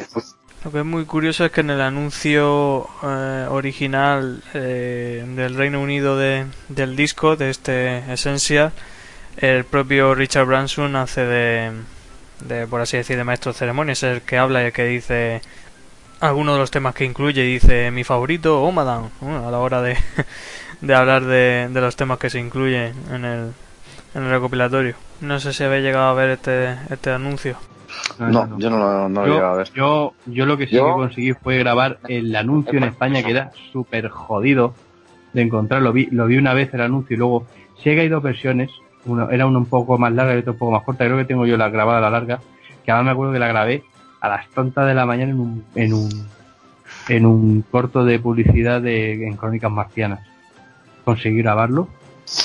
Además, el anuncio me gustaba ahí cuando se mete en el tubo y tal. Está chulo. El que siempre me ha llamado la atención a mí, ahora que habláis de promos así de álbumes en televisión, es el de Incantations. ¿La habéis visto, no? El anuncio. Está, está en, Sí, está en de- YouTube. sí, está en YouTube. Esto así de Michael Field es el que más me llama la atención. El de Impression también está chulo. Sí, Mm, el de impresión bueno. mola, mola mucho. Una línea igual sim- similar, puede ser. Sí, pero, pero, Eh. pero como mítico, yo, yo veo muy mítico el, el, bueno, también a lo mejor lo veo mítico porque me toca a mí de cerca. Pero el, el anuncio del Tubular Bell 3, Completa la trilogía. y luego esa campana eh, amorfa, totalmente amorfa, y encima Sí, girada, es cutre, sí, sí, pero, pero, pero ese momento en el que entra el tubo y se, y se va chocando y va, y va sonando como cuando ese está chulo. Pues a ver, a ver qué promocional se les ocurre para el 4. Lo tienen Mm. complicado. Ah, que piensas que van a promocionar algo con el 4 en televisión y tal, lo dudo. Yo, yo quiero creer que sí, no lo sé. A ver, a ver, pondrán algún vídeo en YouTube, De algún lo con- se alguna cosita y tal, pero no creo que en televisión veamos ¿Tú un crees que anuncio no? Que no va a haber... ¿Cuánto tiempo hace que no ves un anuncio de un disco en televisión? Mm. Bueno. Yo solo diré, yo solo diré, con el aislamiento que hay y el desconocimiento que hay de Michael Field acá, digo, ¿existen anuncios de televisión de esos discos? Mm, ya. En general ya la música no se publicita en televisión, o sea, más allá de, más allá, más allá de, de tal recopilatorio eh, patrocina este espacio o que te salga en mitad de un programa y te salga sí, o uno de estos eh, un recopilatorio de Leñe ese no el de los 40 de, o yo qué sé no cosas de esas de ese tipo de recopilatorios ese, tipo de recopilatorios que casi siempre van detrás de una cadena de televisión una radio televisión está asociado a algo de eso, suelen, suelen emitirlos por ejemplo si es un disco de Europa FM pues lo pondrán en publicidad de Antena 3 o la sexta. Si eso es, sí. claro que digo. tiene un vínculo, sí, está claro que sí. Bueno, eh, acá técnicamente la música sí está promocionada en tele, pero nada que ver con eso. O sea, la única promoción que existe es envía Mambo al 31111 y únete al club móvil celular para recibir gratuitamente la descarga de la canción La Gozadera en tu celular, en tu móvil. Yo, me acuerdo de, de, antes, sí, tú veías, eh, tú veías la televisión y te salían anuncios de tal disco, de tal cosa y tal. Es que ahora no. ¿Qué tiempo el, el, el, último anuncio de televisión publicado en España de un disco de Michael Field, no sé si de, de Like and Shade, creo que puede ser, pero nada, pero una cosa... O el Platinum, igual el Platinum también, el Platinum Collection este. ¿En España? O no, no, no, en España no, es verdad. En, España, no, en España no, eso ya te lo digo. Lo, tengo yo por ahí, pero no, no, no, es verdad, no es en España. No sé si el, el, el Museo de Spears, pero creo que tampoco, ni siquiera ese. Ah, yo de Music of Spears no recuerdo. Yo creo recordar que sí, de Music of the Spears sí hay un... ¿Pero en español? Creo que sí. Sí, me suena, me suena, es verdad, sí breve, era una cosa muy breve, ¿no? Sí, apenas unos segundos y ya está, poca cosa. Pues sí, puede ser, puede ser ese. Bueno, seguimos adelante con la tertulia, vamos a seguir hablando del de Essential. ¿Recordáis cómo comprasteis el disco el día que fuisteis a por él? Ah, pues, pues como siempre hacía en esa época, yo me iba al corte inglés de allí de, de la calle La Cava, llegué allí, dije, dame el recopilatorio y los pósters que tengas. Pues me compré el recopilatorio. No, yo iba, el orden era ese. Cogía el recopilatorio de los pósters y luego, como siempre me iba a mi Disman, conforme se el corte inglés, descintaba, ponía el disco en el Disman y de caminico a mi casa escuchando el disco. No llegabas ni a casa, ibas ya por la calle con él. Hombre, Pero, este ya me conoce los temas. ¿Esperaste a escuchar el último, el fragmento el último o lo pusiste lo primero? Yo sí pues claro que, claro que me esperé. Ah, muy Yo no soy ningún gomias. no, no, es que eso es muy importante saberlo. De hecho, incluso yo es que no había escuchado ese extracto antes, porque puede decir, bueno, como ya lo escuché en la radio o en la televisión, no, no, yo es que no había escuchado nada, ¿eh? Que no lo habías escuchado, que es curioso, que pensaba que no, No, no, no, no, no. Hombre, no, si no menudo, entonces tampoco tiene tanto mérito, coño. Eso sí, también es cierto que cuando llegó tema 14, pues a lo mejor me lo escuché como cuatro o cinco veces en bucle. Y dices que te gustó, ¿no? A, tú, a ti dices que sí que te gustó. A mí no me disgustó porque yo estaba con el subidón yo era, yo soy fan de, ya había sido, eh, empezado a ser fan y, era, eh, llevaba de discos originales o, o nuevos, llevaba el de Sony Tanner y el Voyager. O sea, es que esto era ya como decir, hostia, recopetir. Yo no lo recepcioné mal.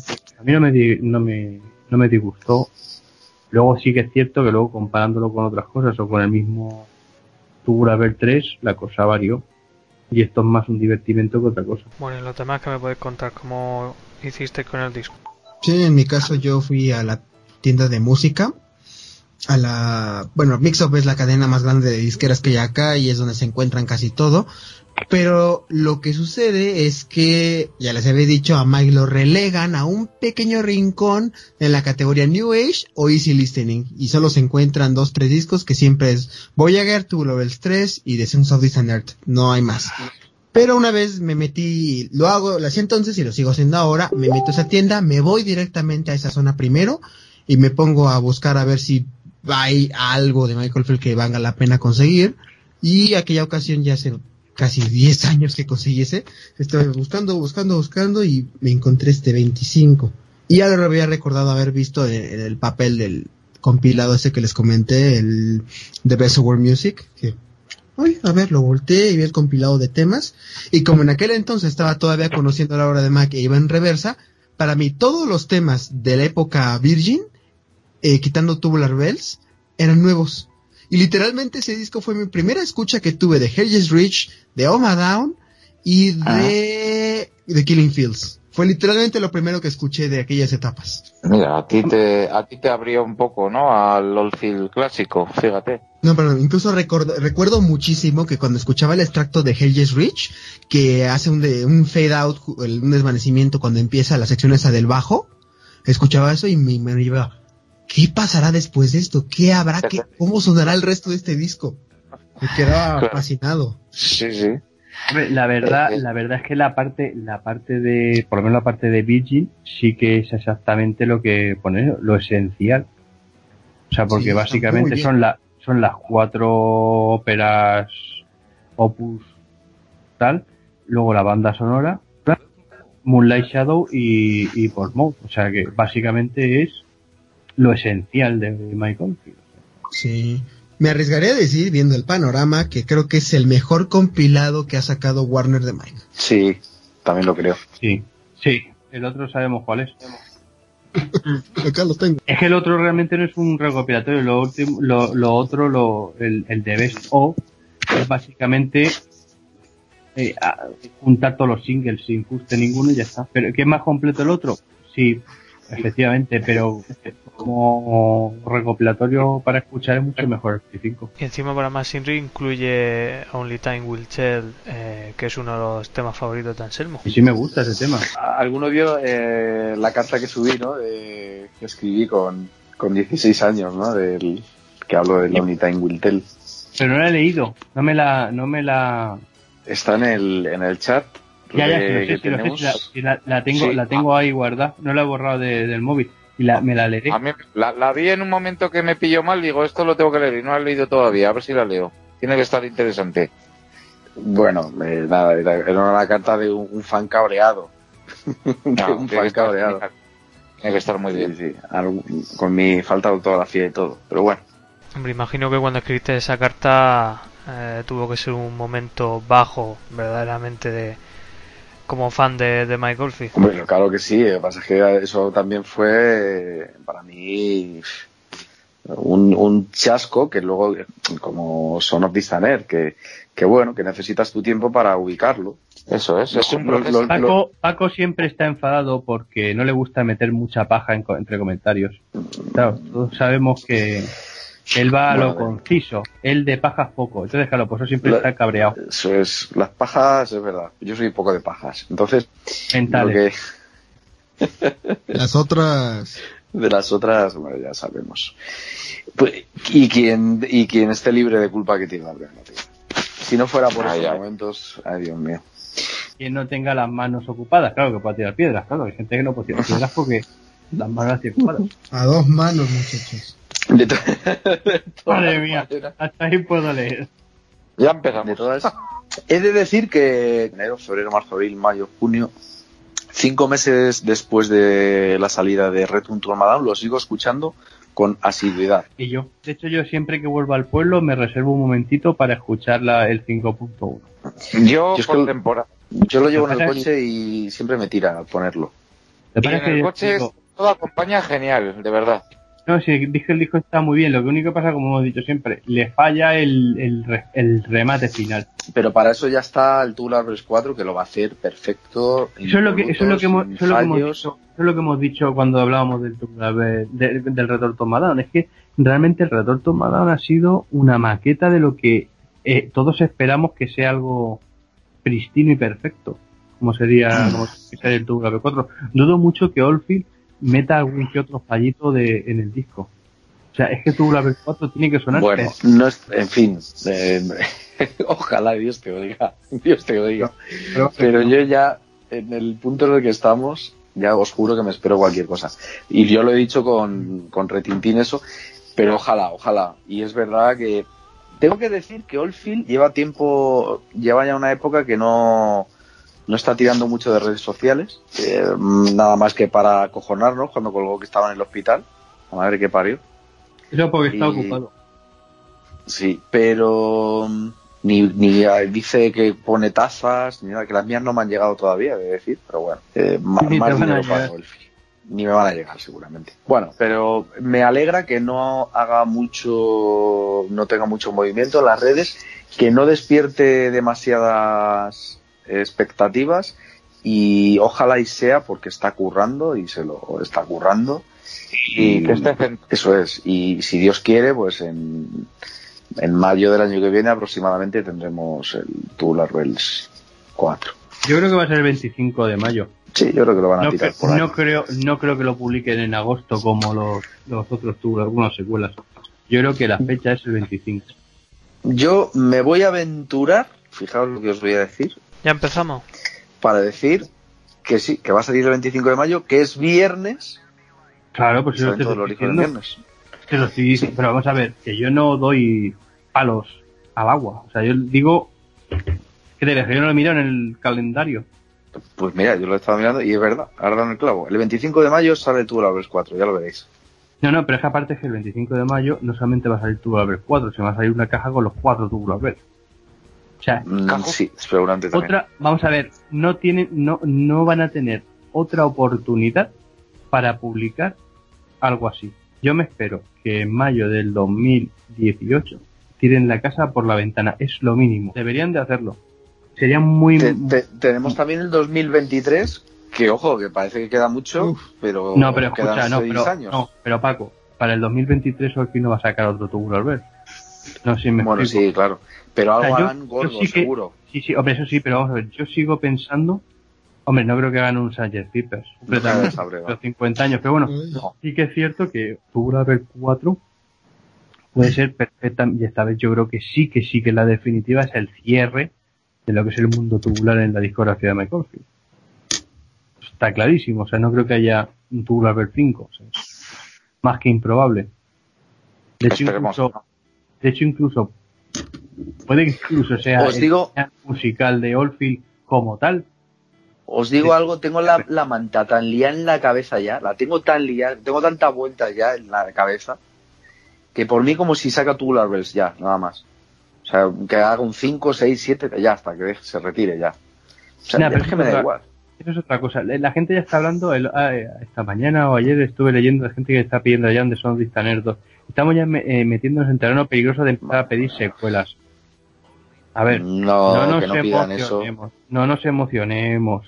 Y vamos a dar tiempo para que Ah. saquen las putas reediciones, cojones, que Qué manía, tío, qué manía, yo Es- lo odio.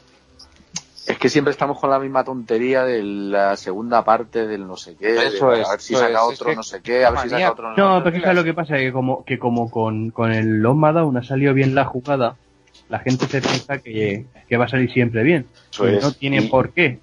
y no tiene por qué. Y, y espero que Oldfield no sea tan cazurro, que lo es. O sea, que tiene. Que, es que que es Oldfield capaz, tiene más es capaz de peligro a sacar. Oldfield tiene más peligro que un mono con dos pistolas. Y fijaos, y fijaos lo que os voy a decir. Michael Field está menos capacitado ahora. Fijaos lo que os voy a decir. O sea, una, una, una cosa como súper incoherente, pero que los la siento. Está menos capacitado para sacar un Son of Prisoner 2 que un, eh, un nuevo On My Down como ha hecho, un nuevo eh, Tubular Bells, un nuevo tal. O sea, para sacar un Son of Prisoner 2, que Sí. The Snow Distant Earth es un disco que dentro de lo que tiene es muy está muy trabajado, hay mucho trabajo. completa, efectivamente, es- está muy enrevesado. Es, es un disco de capas, capas y capas, ¿eh? No creo que vaya a hacer nada de eso. O sea, espero que no, vamos. Bueno, ya que estábamos hablando de actualidad, ¿qué os pareció lo del Michael Field Stream, este que sacó hace un- unos días? ¿Cómo? ¿Aún? ¿Ahí? Lo del sampler este, Michael Field, es que no lo he entendido. ¿Qué es lo que es? Michael Field Stream. Ah, vale, vale, vale. O sea, el, el sample este de On My Down. Vale. Vale, eso es una vuelta, una Eso. vuelta de tuerca a, a la Q3 de hacer un single empalmando temas, ¿no? Una curiosidad, sin más. Hombre, yo me lo esperaba más catastrófico. Después de escuchar lo que el single, No está tan mal como el single, está un poco más hilado, pero tampoco es que sea una maravilla. Es carne de, de, de, de Record Store Day el año que viene. Eso va a salir en, en single de vinilo. Es que va a sí salir o- en físico. Sí o Sí. sí. El año que viene sí o sí lo tienes. Es decir, un single de dos temas Y- de cuatro minutos con portada ya. ¿Qué te crees? ¿Que eso Y- no se va a publicar en físico? ¿Y saldrá ¿Eh? cojón de mico o a precio, a precio asequible? Hombre, ¿O va por supuesto, por supuesto, cojón de mico. Ah, eso, eso es a lo que voy. No, Ah, no, vamos a ver, vamos a ver, no, saldrá, saldrá a precio normal porque el Story Day es, es, nos moveremos seguramente una horquilla de unos 12, 13, 14 euros. Me parece que claro, como seguramente eso se agote bastante rápido, más rápido que por ejemplo la anterior publicación del Record Story Day, que fue el tema de, del videojuego, este, ¿cómo se llamaba? Sí. El, el Nuclear. Eh, Eh, sí, Metal este se va- Gear Solid 5. Este se va, este se va a agotar mucho más rápido porque estamos hablando de, de Return to Down y es un disco que, sobre todo para los fans, es más importante. mu- mucho más atractivo, desde luego. Sí. Este se eh, va a agotar enseguida. Entonces, claro, eh, luego, luego vendrá la, la época de, de gente de vender los discos a, a 100 pavos. Sí, eso no lo dudes. Pero eh, respecto a lo que ha dicho JJ, lo que nos ha preguntado, que, que nos opina, que opinábamos y tal, yo aparte puedo decir que lo veo pues como un sampler. Es un sampler que intencionado para que eh, como una forma de abrir un poco mercado hacia ese disco, ya que no Como Ah, siempre, como siempre a posteriori. ¿no? es una cosa cojonante. eso O es. sea, publicar, eh, publicar un sampler de un disco seis meses después de publicar el disco Sí, la verdad Es que un- sí, que- es como es un- hacerlo todo al revés. Por cierto, eh, es- te- tengo datos de las copias que se han vendido de Return to Almadown en España. Ah, sí. Exactas. Ataca, paca. Taca, taca. Y, y esto es una cosa que, que- que no mucha gente tiene acceso y yo como soy un, un cantamañanas y por donde voy estoy como el otro día pues claro estaba en, en Universal Yo Escucha, te voy a decir una cosa, Paco. Yo un día también tuve un acceso y las pasé muy putas. Porque duele mucho. es muy jodido tener un acceso, ¿sabes? Pero bueno, sigue. Pues yo estuve en Universal con mi gran amigo Manuel, que trabaja allí. Eh, y, y nada, pues me llevó también con él, que estuvimos ahí mirando, eh, no sé cómo salió el tema, de, bueno, y, y dice, eh, ah, bueno, sí, creo que fue por el single de, de Rosa, que como lo he producido y tal, pues cuántas ventas, tal, no sé qué. ah. Digo, oye, ¿tú tienes acceso ahí a todas las ventas de los discos, tal, de la compañía? dice, sí, sí, claro, claro. Digo, hostia, venga, ahora mismo, Michael Philpott. La bombilla Y me dijo él, Claro, claro. Y me dijo él, dice, pero Michael Field, el pobre, dice, pero vende mucho, tal, no sé qué. Digo, "Ch", digo, desbancó a Melendi de número uno. Digo, venga, busca ahora mismo. Eso es. Y Michael Field ha vendido entre copias eh, digitales y copias físicas mm, Apuestas. menos, de menos, tambores, menos, menos de de lo que imagináis. seguro. Mucho Menos mucho menos de lo que imagináis, pero eh, estuve viendo cómo está el panorama de las ventas y de verdad es desolador, o sea, desolador absolutamente. Es decir, A nivel el disco de Michael Field lo consideraban como un disco que había funcionado, que no había vendido mucho, pero había funcionado. Y había vendido 5.200 copias, no habían llegado a las 200, 5.170 y algunas copias. Ya, pues Eh, 5.000 copias me parece bastante. Había Sí, tirado sí, por- está- por, menos de por menos Sí, de 2.000, 1.500. Una Sí, parte importante está, son, sí. son las que compramos nosotros. Hombre, también hay que Mm. tener en cuenta que muchas de esas copias eh, tam- no, no- o sea, vamos a ver, eh, aquí en España muchas más de muchas más que 5.000 copias, porque mucha gente compró el disco fuera. Hmm. A ver, eh, os voy a decir, por ejemplo, un baremo de alguien que vende mucho. Por ejemplo, Melendi. Melendi llevaba vendidas 60.000 copias del último disco, es verdad, que es, que es, es mucho. Eh, pero bueno, eh, la- obviamente la, la repercusión mediática que tiene Melendi respecto a la que tiene Michael Field es muchísimo más que, que esa diferencia de copias. O sea, está muy bien. No, es que hay que Está tener en cuenta muy, que, que Return to Down no se publicitó, más allá No, de dos o nada. tres programas especiales que Nada. hicieron tal, pero no se publicitó. Vender 5.000 copias, hostia, Bueno, y, y un disco instrumental de dos canciones, etcétera, etcétera, o sea, con todo lo que conlleva eso.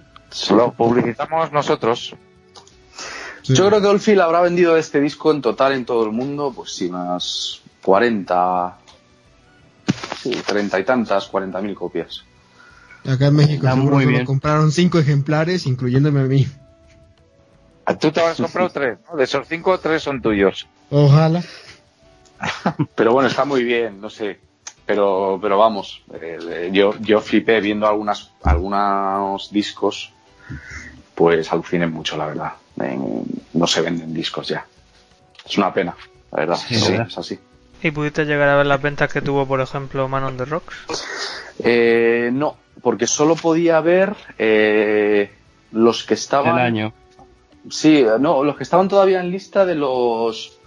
No sé si de los 150 discos o algo así, ¿no? Eh, creo que era lo que, lo que podía ver. Entonces, claro, es, Man on the Rocks ya ha desaparecido. Pero bueno, yo creo que o sea, a lo mejor con poco que se indague, ¿no? Se, se podrá saber. También sería muy curioso saber lo que vendió, por ejemplo, de las últimas reediciones, ¿eh? Buah, pues imagínate. Pues mira, mira, de las de las de las reediciones seguramente, mira, Tubular vendería en torno a esto unas 3.000 y pico, más o menos la mitad de lo, de lo que vendería este disco, el Retro Tomada, y el resto en torno a 1.000 algunos incluso llegando a menos. básicamente, sería así, iría así por el. Lo que pasa es que al ser un, claro, al ser un artista internacional, pues ellos lo miran a ese nivel. O sea, dicen, pues si en todo el mundo vendemos de cada reedición 10.000 copias, pues ya les sale rentable. Está genial, ¿no? Está muy bien. Que la compañía lo mira así y Olfil ya gana de eso. Pero Olfil ya tiene menos ingresos que alguien como, sí, pues como Melendi. O sea, tiene menos ingresos ya. Es que vamos a ver cada disco que vende. Actualmente es lo que da realmente ingreso al músico eh, son los directos. Y si Olfi no sale en directo, que luego no llore, sinceramente, con darle un poco... Yo sigo, joder, sigo teniendo como esa maldita esperanza de que le dé un flux como le dio en su día a Leonard Cohen o tal y que diga, hostia, necesito dinero y... A ver, pobre hombre, joder, pero entenderme, pero escucha, que... pero escucha, Paco, Leonard Cohen es cantante. Sí, que este hombre. Y sí, claro. Yo, ya, yo, ya, lo he dicho, yo, he dicho muchas veces. Yo creo que Oldfield no sale a tocar en directo o de gira porque él mismo sabe que él no está para tocar en directo en una gira. O sea, técnicamente no da para tocar en directo. Tan bueno, no sé, a lo mejor tendría que. porque, ¿Y por qué no sé un poco las pilas? ¿No podría ser? Es que no, es, a lo mejor es que no le apetece ponerse las pilas, que está en su derecho de. Hombre, claro, apetece seguro. De hacer otras cosas. Pero, pero Oldfield lo tiene súper sencillo para salir de gira.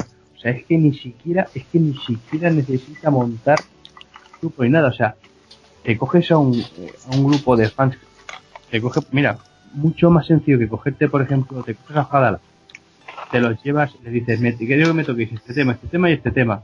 Nos vamos de gira Enfadarás teniendo a Robert Reed. ¿A quién?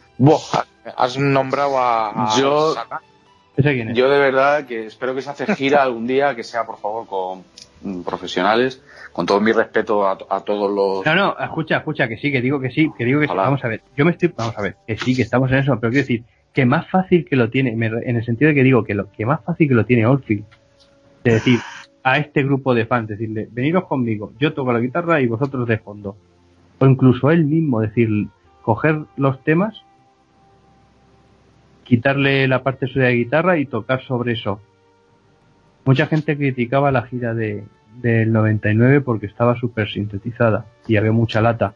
Yo digo, pero vamos a ver, gilipollas. Dentro de lo que, por buscarle algo positivo a esto, ¿no os dais cuenta que lo que básicamente está sonando es Soulfield? Que es a lo que venimos a escuchar es que a mí me saque, a mí me sacas a Michael Field y me pone, le, da el play al disco que sea y sobre ese disco toca él y me vale. A mí eso ya me vale. Hmm. Yo solo tengo la ilusión de que un día venga acá. Eso es todo. Ah, pues nada. Pues ilusionate. Pues, lo han tenido incluso cara a cara acá, ni siquiera ha pisado el país nunca. Michael Field está en México. Sí, está en México. De hecho, bueno. estuvo visitando las pirámides eh, en, eh, poco antes de salir el Tubular Rebel 2. Y, uno de los y, lleva como llevaba una piedrecita que él dijo en una entrevista que la llevaba, que la compró en, en, México. En esa época llevaba un colgante que era la cruz de Caravaca no sé si os acordáis de, de la época del Tour Abril 2. Llevaba la cruz de Caravaca colgada y una piedrecita. Y una piedrecita que dijo él que la había comprado en México. O sea, en las pirámides, imagino que. A ver, que, lo del directo, bueno, a ver, cuando yo me refiero de lo de profesionales, que no se me equivoque, no, no me refería a, me refiero que a todo, o sea, eh, no, no, digo por los músicos, me refiero que alguien que le prepare una gira en condiciones, con no sé todo bien por supuesto. Eh, si están ahí los, los grandes Fadalak, genial, pero yo me refiero a todo que se rodee de un buen equipo que le prepare una buena gira. Y se, se, sobreentiende eso. Pero, lo que decía, pero yo lo que me voy es a la, a sensibilidad y a, y a la facilidad que tiene Olfi de hacer eso. Porque lo bueno que tiene Oldfield es que dentro del mundo de Oldfield, muchos de los seguidores de Oldfield son músicos. Por tanto, lo tendrían muy fácil. O sea, eh, hay, no sé, a lo mejor sí que a lo mejor sí que hay homenajes anteriores y tal, pero coño, homenajes como los que hace Fadala o como los que se hicieron hace un montón de años el de Amurrio o, o, eso que participaste tú, es que eso no conozco ya a nadie que le hayan hecho ese tipo de, de homenajes así, los fans que se juntan, 15 fans que son seguidores de Outfit, uno toca una cosa tal, se juntan para tocar, para hacer un concierto.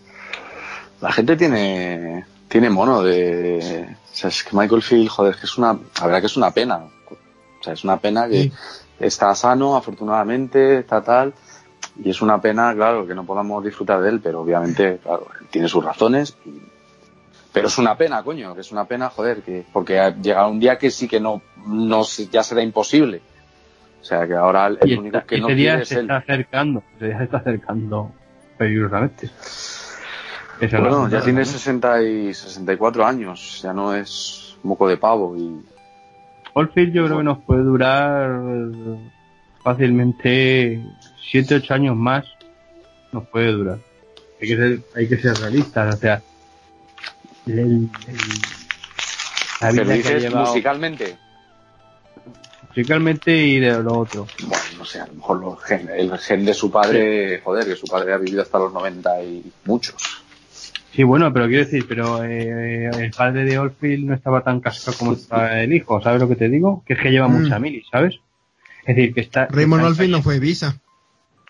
Vamos a ver, que están básicamente porque están cayendo con la contemporáneos de Orfil están cayendo más o menos con la misma edad y todos por unos hábitos saludables iguales.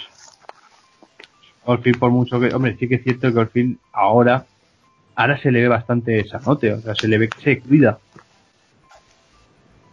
Pero, hombre, hay que ser realista. Es que ha vivido mucho. Bueno, yo, yo siempre tengo la esperanza puesta en Iggy Pop. no, pero escucha, pero, pero pero es que J-Pop, cuando, J-Pop cuando llegó el momento, tal, ese tío ahora mismo se cuida que es la hostia. O sea, un tío con setenta y tantos años y esos abdominales.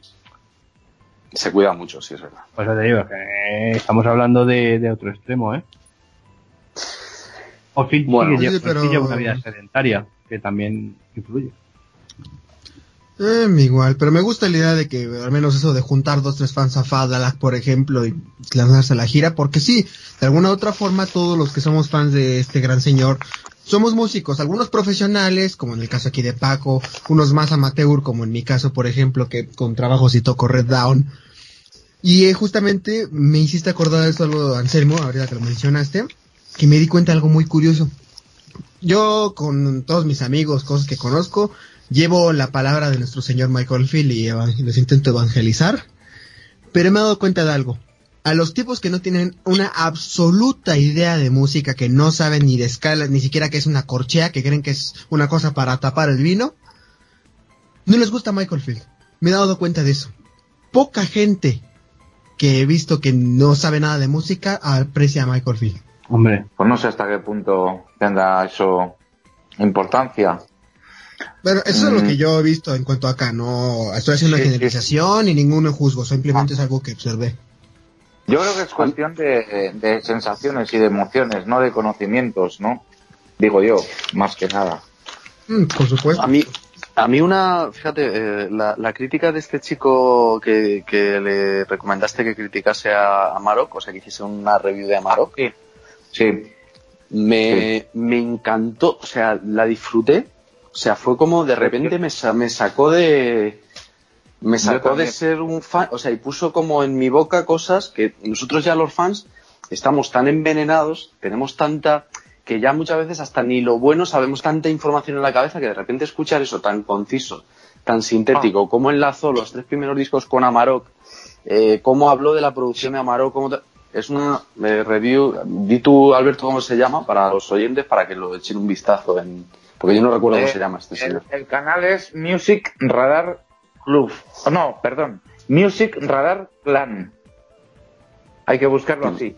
Yo todavía el nombre del chico no, no lo, porque fíjate que hablo con él bastante por el Messenger de, de Facebook y es un chaval muy atento, muy majete y a mí él me habla siempre, oye, Alberto para aquí, Alberto para allá, pero todavía no sé cómo se llama, le tengo que preguntar. Pero bueno, de hecho en YouTube viene como eso, es el Music Radar Clan. Y es, es un tío que me gusta mucho cómo, cómo hace las reviews o cómo explica las cosas la verdad que sí que me... Y se me ocurrió eh, sugerirle esto y ya ves que lo ha hecho y, con bastante éxito. Y aún así el chaval fue bastante humilde y, y me dijo, cuando me envió el mensaje para anunciarme que ya lo tenía preparado la grabación, me dijo que si encontraba yo algo que, que veía que, que no estaba, dice, como, como que él no es un gran conocedor de Oldfield, como decía, como nosotros, porque él ha escuchado las tertulias, ha escuchado la tertulia de Amaro, que se la enlacé, y me dijo que si encontraba yo algo que no estaba de acuerdo tal o que había algún error, que se lo dijera, por favor. O sea, un tío muy majete. Joder, pues se agradece mucho gente así, con esa... además es que lo clavó. Sí, y en, ocho minutos, ¿verdad? Sí, sí, lo clava. O sea, te hace una, una síntesis de, de lo que es Amarok, de cómo, no sé, es la, es la hostia. Yo, desde luego que yo no lo hubiera explicado, no lo, no lo hubiera definido tan bien de esa manera, es lo que dices tú. Que tienes tantas cosas en la cabeza y tan lo llevas tanto tiempo conmigo y tal que al final es que casi igual no sabes ni sintetizarlo de la forma que lo hizo él. Está muy bien. Eh, pues, desde aquí pues dejamos a, todos los oyentes de tertulias que lo, que lo busquen en YouTube, que está muy bien. Es Music eso. ¿No las escuchas, Anselmo? No, es que soy autónomo. Pues, pues te invito a que lo escuches. Ahora que ya he presentado el IVA y la renta y todo, yo creo que sí que tengo un poco más de tiempo. que veas el vídeo. Y él, aparte, nos ha descubierto a nosotros y me habló muy bien. Me dijo que le encantó la, concretamente la de Amarok, la tertulia me dijo que le encantó, que le gustó mucho. mira, tengo, qué cantidad, de, qué cantidad de música que tengo ahí por ver tengo, entonces ya, ya a, esto de, que me estás diciendo ahora mismo tengo que añadir el documental de, de David Gilmour de la BBC y luego otra cosa que has puesto en un canal de aquí. No, lo tengo bajado con, con subtítulos en español y tal y tengo que ver el, lo que acabas de decir tú de, de Amarok, esto de David Gilmour y un programa que hay por ahí que pusieron el otro día en, en el canal TEN, aquí en, en España sobre no sé qué música o que ha sacado un disco ahora, una chica de Operación Triunfo y tal. O sea, son cosas así de que tengo que ver ahora, así de seguido. ¿Cómo se llama? Rosa, creo que se llama la chica. Rosa. Está empezando, ahora. Sí, sí. Mm. Ah, pues mira. Eh, tengo que ver esos tres programas, que sé que son pilares básicos de la música. eh, ¿Va a haber, ¿Va a haber algún más, Paco? ¿Eh? A título, informativo, Paco. ¿Va a haber ¿El qué? ¿Cómo? Que sea algún cambio más. Eh, si salen más, si salen más. Hombre, claro que hay un cambio más. En el rock. El, lunes, es, bueno, claro, ya cuando salga la tertulia ya no. Ya se habrá pasado, pero sí, sí. todavía tenemos que salir como grabando el single y. Estaremos atentos ahí. Estaremos atentos. Bueno, ya hemos hablado de varias cosillas, eh, aparte de, de, lo que era la temática de este spin-off, que era los años en Ibiza de Mike Goldfield del año 96 al año 98. Hablaremos musicalmente hablando de lo que surgió en estos años finalmente en ese Tool Apple 3 en la próxima tertulia. Eh, pero creo que era importante que hiciéramos esta, este spin-off para apartar, digamos, lo personal ¿no? de lo que pasó en estos años, para entender un poco lo que pasó a continuación, musicalmente hablando, y que Tool Apple 3 no fuera una tertulia mitad el disco Tula Beltes mitad los años de Ibiza. Eh, para ir reconduciendo un poco la tertulia e ir finalizando también al mismo tiempo, eh, decirme, bueno, que cómo sentó en aquella época eh, ver las noticias estas de que se había estrellado con el coche, de que estaba en Ibiza, que tal, etcétera, etcétera. ¿Cómo, cómo sentaba? A, a, mí me disgustó, me disgustó muchísimo. Yo cada noticia de estas nuevas que venía, cada cual era peor. Y la verdad que me disgustó bastante por la imagen que iba a dar a justamente ¿eh? Eh, un gran artista como para mí siempre ha sido Michael Field, eh, o sea, lo, lo, llevó como que estaba pasando a un familiar mío y, y me jodió mucho. Eh, y eh, lo, que más, lo que has preguntado de la época de Ibiza, lo he dicho antes y lo vuelvo a repetir, que para mí fue la peor época que recuerdo y que fue fatal y que nunca tenía que haber ocurrido. Bueno, para hacer una especie de resumen de esta tertulia, que seguimos con Paco. Paco, eh, ¿tú eh, qué conclusiones sacas de esta época? Yo, bueno, pues, a ver. A ver, si es que, la, la, pillado, la, habéis pillado en mitad de un bostezo. No, no, que va, que va. Eh, lo no, que quiero es intentar. Lo, bueno, puede ser, puede ser. Pero ah. lo que quiero es intentar, eh, a ver, eh, contra todo pronóstico, a ver, yo vuelvo a decir, creo que era, lo que tenía que ser. Me, me, dio mucha pena, lo pasé muy mal en esa época. Me dio pena, ya no te digo por él, porque yo creo que Phil ha vivido la vida bien. Pero me dio pena por claro, porque, porque yo sabía que, que él estaba ya en otras cosas y tal. Pero por otro lado, pues yo qué sé, pues fue yo creo que una evolución. El ser humano pasa por una evolución que no tiene por qué ser hacia adelante. A lo mejor es una evolución para atrás, sería una involución, pero, pero eso ocurrió, fue como una especie de cambio también, un nuevo cambio. Igual que eh, cuando la exégesis, igual que cuando tal, igual que entonces bueno, pues como ser humano eso mm, le habrá enriquecido eh, seguramente, para, aunque solo sea para aprender cosas que, bueno, o, o, para vivir experiencias que él quiso vivir y que también hay que tener cojones para vivirlas. Eh, quiero decir, meterte también en ese en esa vorágine hay que tener los cuadrados también para hacerlo. O sea, no, no todo el mundo eh, lo hace. Entonces, bueno, pues sí, pues a nivel musical me dio pena, pero bueno, yo qué sé, si lo hizo, pues eso que se llevó para el cuerpo también, sinceramente. Bueno, pues continuamos con Anselmo. Anselmo, ¿tú qué, qué nos puedes resumir de esta época? Yo diría, parafraseando al Tito, diría que terrible, crazy, wonderful and perfect. Pero yo lo de, pero diría unperfect, no imperfect, sino unperfect. perfecto, unperfect. Pues eso, que, que hizo de su capa un sallo ole sus huevos, muy bien, pero que se pasó de frenada. Y la verdad es que era muy triste recibir el Oravidú y ver en uno que Michael Field se ha pegado una hostia con un coche. Recibir otro y que se ha encontrado a Michael Field de tal manera en una loma. Eso fue, sí, eso es lo que, que menos, eso es lo es más. Que era, era una detrás de otra, joder, era una detrás de otra.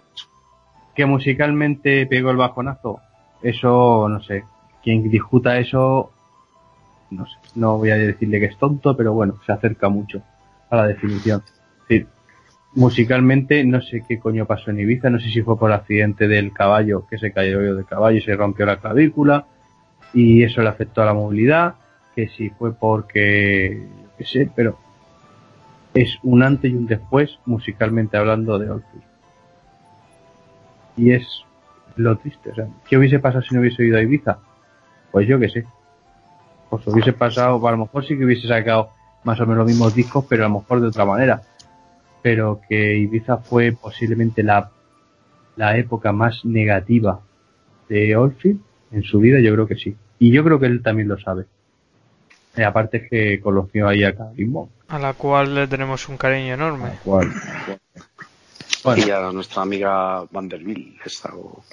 Sí, a, a Van Porrer. Van Porrer. no, por eso digo, es que, es que, hostia, por, es que no hay por dónde coger esa época, ¿eh? Y encima se no. peleó con Tom Newman, pues ¿para qué más? Eso es la guindica. Ah, por cierto, por cierto, por cierto, eh, anécdota tal que fue cuando Michael Field, la casa que tenía en Ibiza, la vendió, se la vendió a Noel Gallagher. Eh, lo que pasa es que la casa, por el sitio donde estaba construida, se ha ido derrumbando, se ha ido, se la ha ido comiendo la tierra.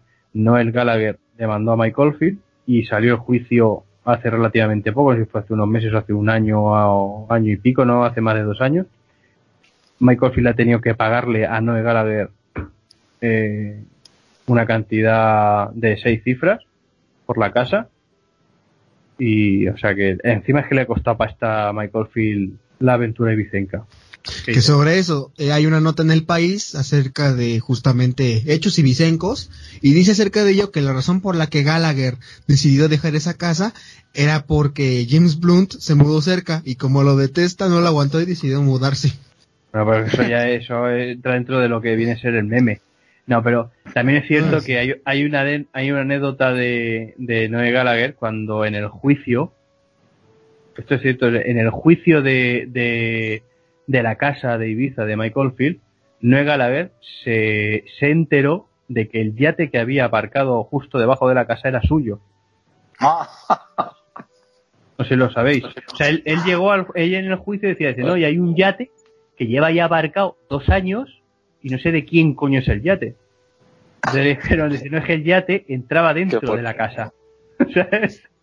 Qué bueno. Joder. No, a saber dónde está el yate ahora. Pero bueno, que sepáis que eso, que el yate. eso también indica la, la inteligencia de, del, del susodicho, muchacho. O sea que, bueno. O sea, descartamos una futura colaboración entre ambos, ¿no? Mm, sí, descartémosla. vale, vale. Creo que es evidente. Bueno, ya nos queda Manu que nos comente un poco qué conclusiones saca de esta etapa y cómo lo vivió. Pues bueno, es decir que viví las noticias en ese momento como que no mucho, porque técnicamente tenía un año o dos de edad, depende del momento.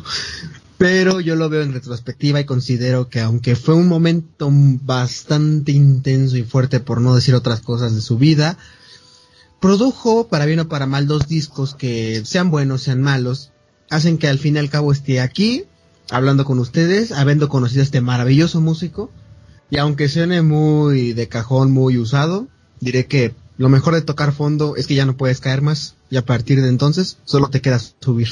Buena reflexión.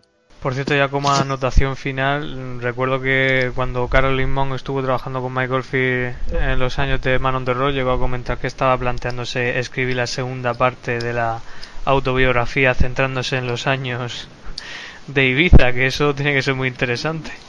Uh. Mamma mía, pues pues digo la verdad, o sea, sí, a mí me encantaría leerla. O sea, sí, y, y, Michael, y Michael Field también está deseando leerla para enterarse de qué es lo que pasó. y que le escribas mucho el, el, esto cómo lo va a hacer por insomnio no o sea lo, lo, lo dormirán y entonces le, le, preguntarán y irán apuntando lo que diga no porque no, acordarse llega a acordar más bien poco. Deja deja. Lo va a escribir con mucho love no sé no no creo yo no creo yo que hombre supongo que en un principio sí que empezó a currárselo la idea de tal pero supongo que ahora, tal y como están las cosas, no creo que le apetezca mucho revivir esos momentos, más que nada porque está entre medias Caroline Monk, eh, está entre medias eh, Calista Flogger, o como se llame la, ¿cómo se llamaba? La Frugen Frugen. Calista Flogger, Man por Man. Entonces, claro, está también el momento este que hemos contado con la chica americana, entonces, no sé, no le veo yo. Ah, pues eso está claro que fue cosa de, la Caroline Monk, a lo mejor ni se lo consultó. De, la, de, la colega, de las lumbreras. Eh, también es cierto que, que, en la biografía normal pasa muy, muy de puntillas por ahí, o sea que. Lógico. De, hecho, en, sí, por eso te digo que yo creo que yo, yo si hace una segunda biografía, yo la, em, me gustaría que explicase más bien lo que pasó entre Crisis y Tubular Bell 2 creo que es más interesante que la época ibicenca. Lo que sí, una pena es que ese Changelin no tuviera ni traducción en español ni nada, que sea un libro que esté ahí editado en algunos idiomas, se ha traducido, pero en el nuestro no. Ni creo que ya se traduzca, claro está. Qué fijo. Pero bueno, eh, imagino que segunda parte no habrá. Lo que no sé yo es si vendería mucho ese libro. Mm, hombre, yo tengo dos copias, Paco tendrá ocho.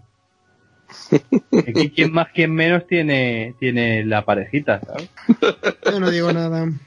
El ser humano, ¿no, Paco? El ser humano. Joder, el ser humano y sus cosas de que no se pueden explicar eh, y, y que nos hacen humanos. Es que es así, es así, amigos. Estamos hechos de debilidades. Bueno chicos, vamos a ir cerrando ya la tertulia de los años en Ibiza. Como ya sabéis, la próxima finalmente hablaremos de Tulapel 3, que ya nos toca. Y... Ah, ¿no vamos a hacer otro spin-off? No, en principio ya no. Ah, yo qué sé, es como esto ya. En principio. ¿No hacemos un spin-off del año 90 y de- del marzo del 91? A ver, yo veo muy importante eh, la Nochevieja del 1997 al 98. Pues nada, spin-off que le parió. Esa Nochevieja tiene miga, ¿eh? Para hacer un spin-off. Sí.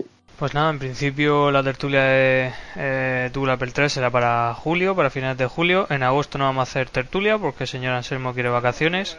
No, quiero vacaciones, no, que me voy de vacaciones, o sea que no.